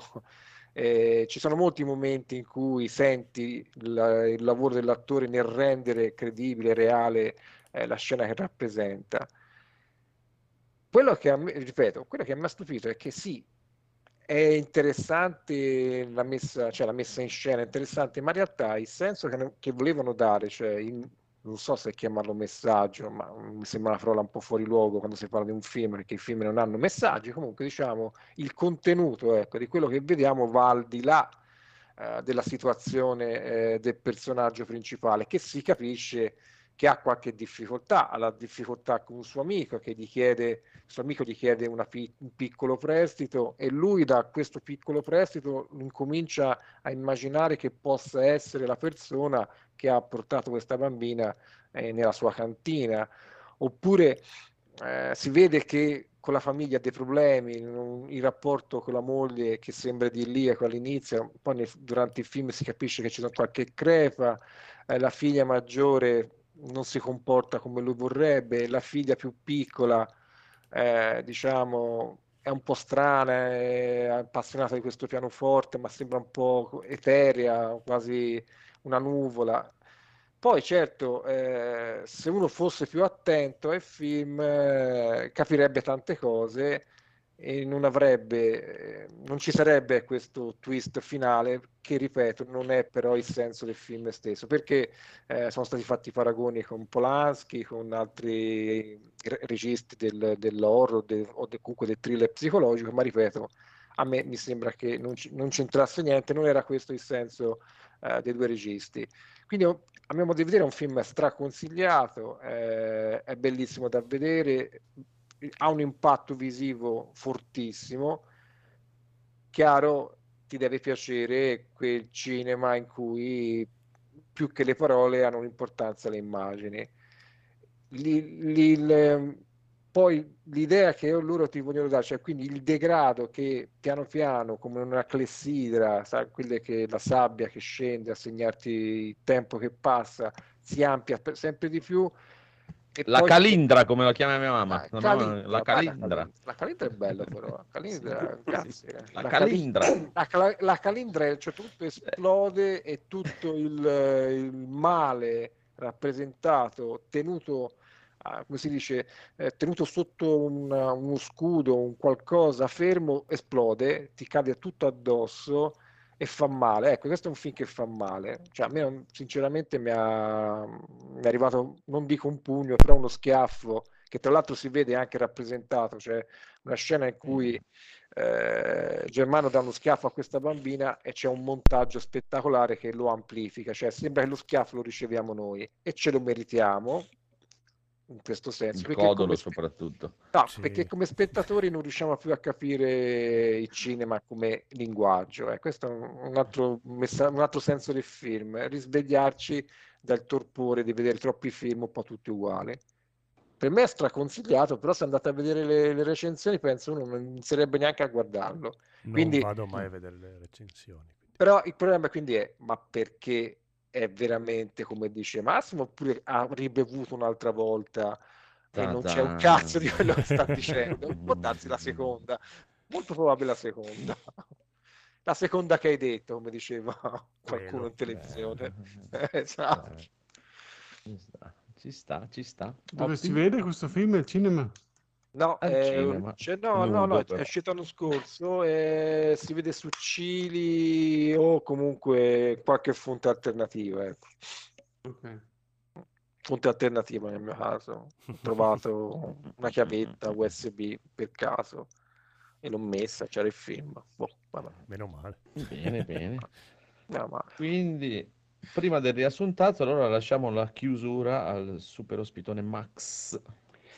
Eccomi, che io vi posso parlare di eh, Reboot, che è una serie che è uscita su Disney Plus eh, oh, qualche giorno fa, se non ricordo male, eh, che era una serie che aspettavo perché c'è dentro appunto Rachel Bloom, che eh, è la creatrice e protagonista di Crazy Ex-Girlfriend, non so se l'avete visto, se avete presente.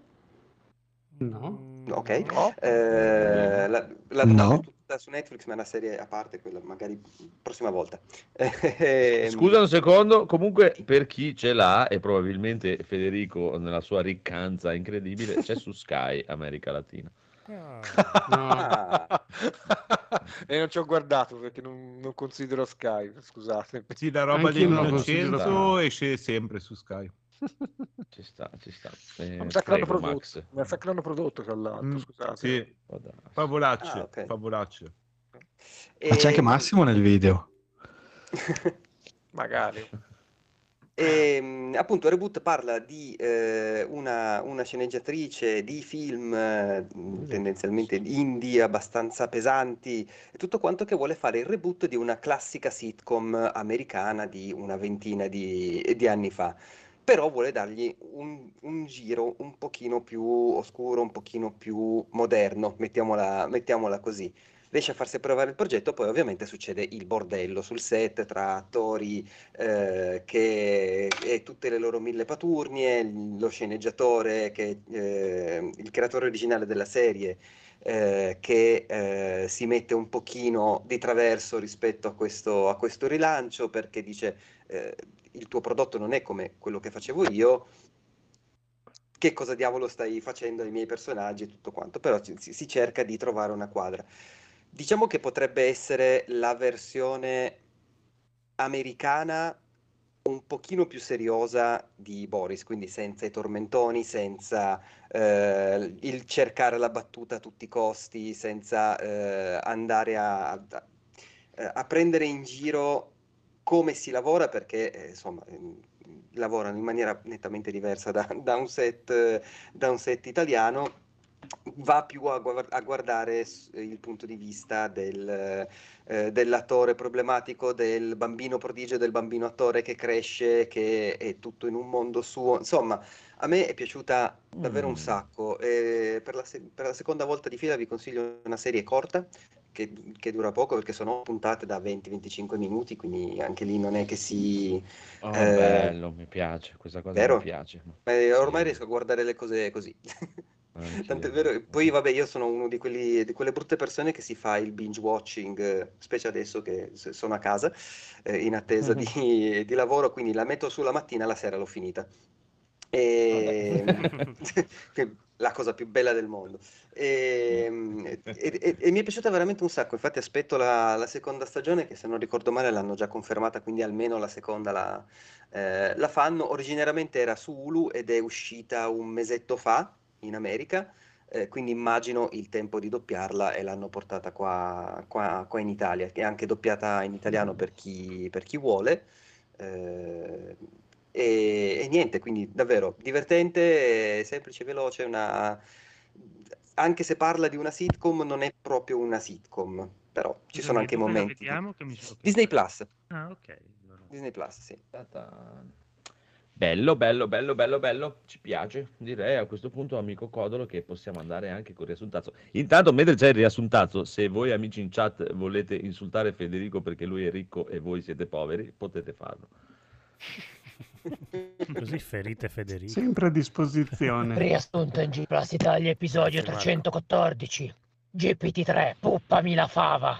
È una classica mattina metropolitana e come tutte le mattine mi alzo, guardo il feed di news. AMD presenta le nuove schede grafiche, ma tanto AMD è una marca per gamer con le pezze al culo. Non mi interessa. Il caffè è caldo, lo bevo, mi scotto la lingua. Sapevo che dovevo far colazione con una bottiglia di vino rosé. Chiamo Federico, il mio autista, ma non risponde. Dove cazzo si sarà cacciato? Certe volte è più inutile di un influencer al cinema con gli occhialini stereoscopici. Mi toccherà prendere il treno. Devo andare a Busan, che non è il posto più ridente che io conosca. E poi, puzza. Già alla banchina si vedono i classici pendolari, ancora mezzi addormentati, che trascinano sul pavimento le loro asci di Halloween, la cui punta emette scintille stridii fastidiosi. Ogni tanto si destano e sollevano l'ascia, correndoti incontro gridando Un forestiero, un forestiero! Credendo di aver visto uno dei messicani di Trinità. Fortuna che c'è il guardiano della banchina. Ha un occhio solo e con un fucile a pompa in una mano ed una pompa fucile nell'altra. Spara a questi poveri disgraziati. Li chiamano zombie, ma alla fine sono solo dei repressi che cercano di scappare dalle difficoltà della vita e dai catti vicini che ti vogliono mozzare le braccia, lasciandoti solo le manine penzolanti davanti a te. Dovrei pensare al progetto di lavoro per cui mi hanno contattato. Mettere una PlayStation in un razzo ariano per andare nello spazio, là dove nessuna console è mai giunta prima. Ma non riesco a togliermi dalla testa un quesito. How much God would a God of War war? Non mi va molto di partecipare a questo progetto. La paga non è meno granché, ma per fortuna questa azienda fa delle ottime cene aziendali con giocatori d'azzardo, venditori di armi e lobbisti del tabacco. Sono uno spasso ste serate. L'ultima volta hanno preso un Kojima e gli hanno spezzato le gambe, mentre un tizio a petto nudo riprendeva col cellulare la scena da un monitor che era collegato ad una videocamera che riprendeva uno specchio in cui era riflessa la scena. Il tutto mentre si stimolava i suoi turgidi capezzoli maschili. Il guardiano della banchina mi guarda con il suo solo occhio, ma so che in realtà ci vede anche con l'altro, solo che lo tiene chiuso perché ha dei problemi a camminare con tutti e due gli occhi aperti. Mi si avvicina e mi dice: È inutile che mi guardi, non ti scoperei nemmeno col pene di un altro. Ed io il pene manco ce l'ho. Allora mi giro verso il figlio di Federico, che mi fa da facchino. Mi faccio passare la sigaretta che si è appena acceso. Il ragazzo ha ancora una palpebra gonfia. Due notti fa non riusciva a dormire, me lo sono trovato davanti al letto di botto. Mi ha spaventato e gli ho tirato un pugno. Sono stanco di questa città, del suo neorealismo, della sua retorica spitatamente evidente. Intendiamoci, non è che ridere sia sbagliato, ma preferisco abbracciare la filosofia Carpenter, quella che piuttosto che darti i diritti della mia immagine, cambio sesso e specie e divento un gatto. Così me ne sto lì, seduto, a leccarmi il busan del cul. È arrivato il treno. Salvo il gioco e mi tolgo dalla testa il caschetto VR di PlayStation e mi insulto. Ma posso aver speso più della console per poi giocare a ste bellissime rotture di coglioni? Morale della puntata. Se sei titubante, gioca al fante. Se sei incerto, tieni aperto. E se sei conigliastro, fai il corporativo.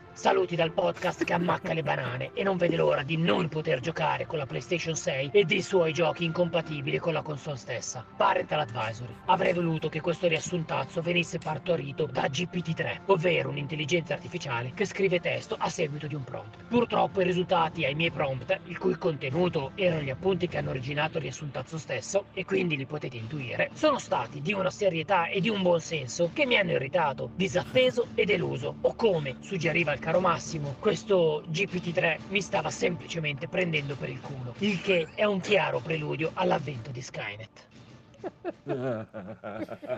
Bravo. Va bene. Aveva già vinto con la musica. Esatto. Sì, Eh, per, per me, a partire due secondi di quella aveva già vinto, però... Eh, no. Alla grande, alla grande. Ottimo, ottimo. Comunque, allora, andatevi a ascoltare l'ultimo episodio di console, anzi, ascoltatevele tutte di Console Generation con il Super Rob che vi fa una disanima su Call of Duty incredibile e lo spiega anche ai programmatori. Ho rischiato la vita. eh. Bravissimo. E Vedremo andate ad ascoltare, se non lo conoscevate, conoscetelo anche voi che ci ascoltate Mustacchi, perché è Super Sbru. Ci ritrovate il grandissimo Max e ci ritrovate Fabio e il buon Stefanone Bigione. Eh, Ottimo, ottimo. E andate ottimo. domani alla festa di Console Generation che si sì, terrà a. Milano dove? Se avete il biglietto però. È Nemix. Al Nemiex. No, se avete il biglietto avete, potete accedere al piano dove c'è proprio il party, ma dopo c'è Ah, il piano ah, sopra o sì, sì, sotto sì. che è Ah, aperto non a tutti Certo. Ci avevo capito Gran un cazzo. biscotti. e dopo una certa cazzo. tutti quanti comunque... Droghe, cotillon. Sì, sì, E puttanoni. sesso, sesso anale In stile Ci sarò anch'io, quindi... eh, sì, sì. E ci Sesso sarà anche. Daigoro. oh, mamma Sesso mia. anale fra uomini, attenzione. Beh, sì, eh, Faremo giusto. un reportage live. L'unica eh, via, quindi- insomma, come si dice. Esatto. E l'oggetto più Ci sta. feticista di tutti sarà lui. Chi? Gran Turismo. Eh, Gran Turismo. eh, eh. L'uomo più bello. Bene, quindi se non avete nient'altro da aggiungere potete dire ciao. Possiamo Ciao. dire Ciao. Ciao. Ciao. Ciao ciao. Ciao.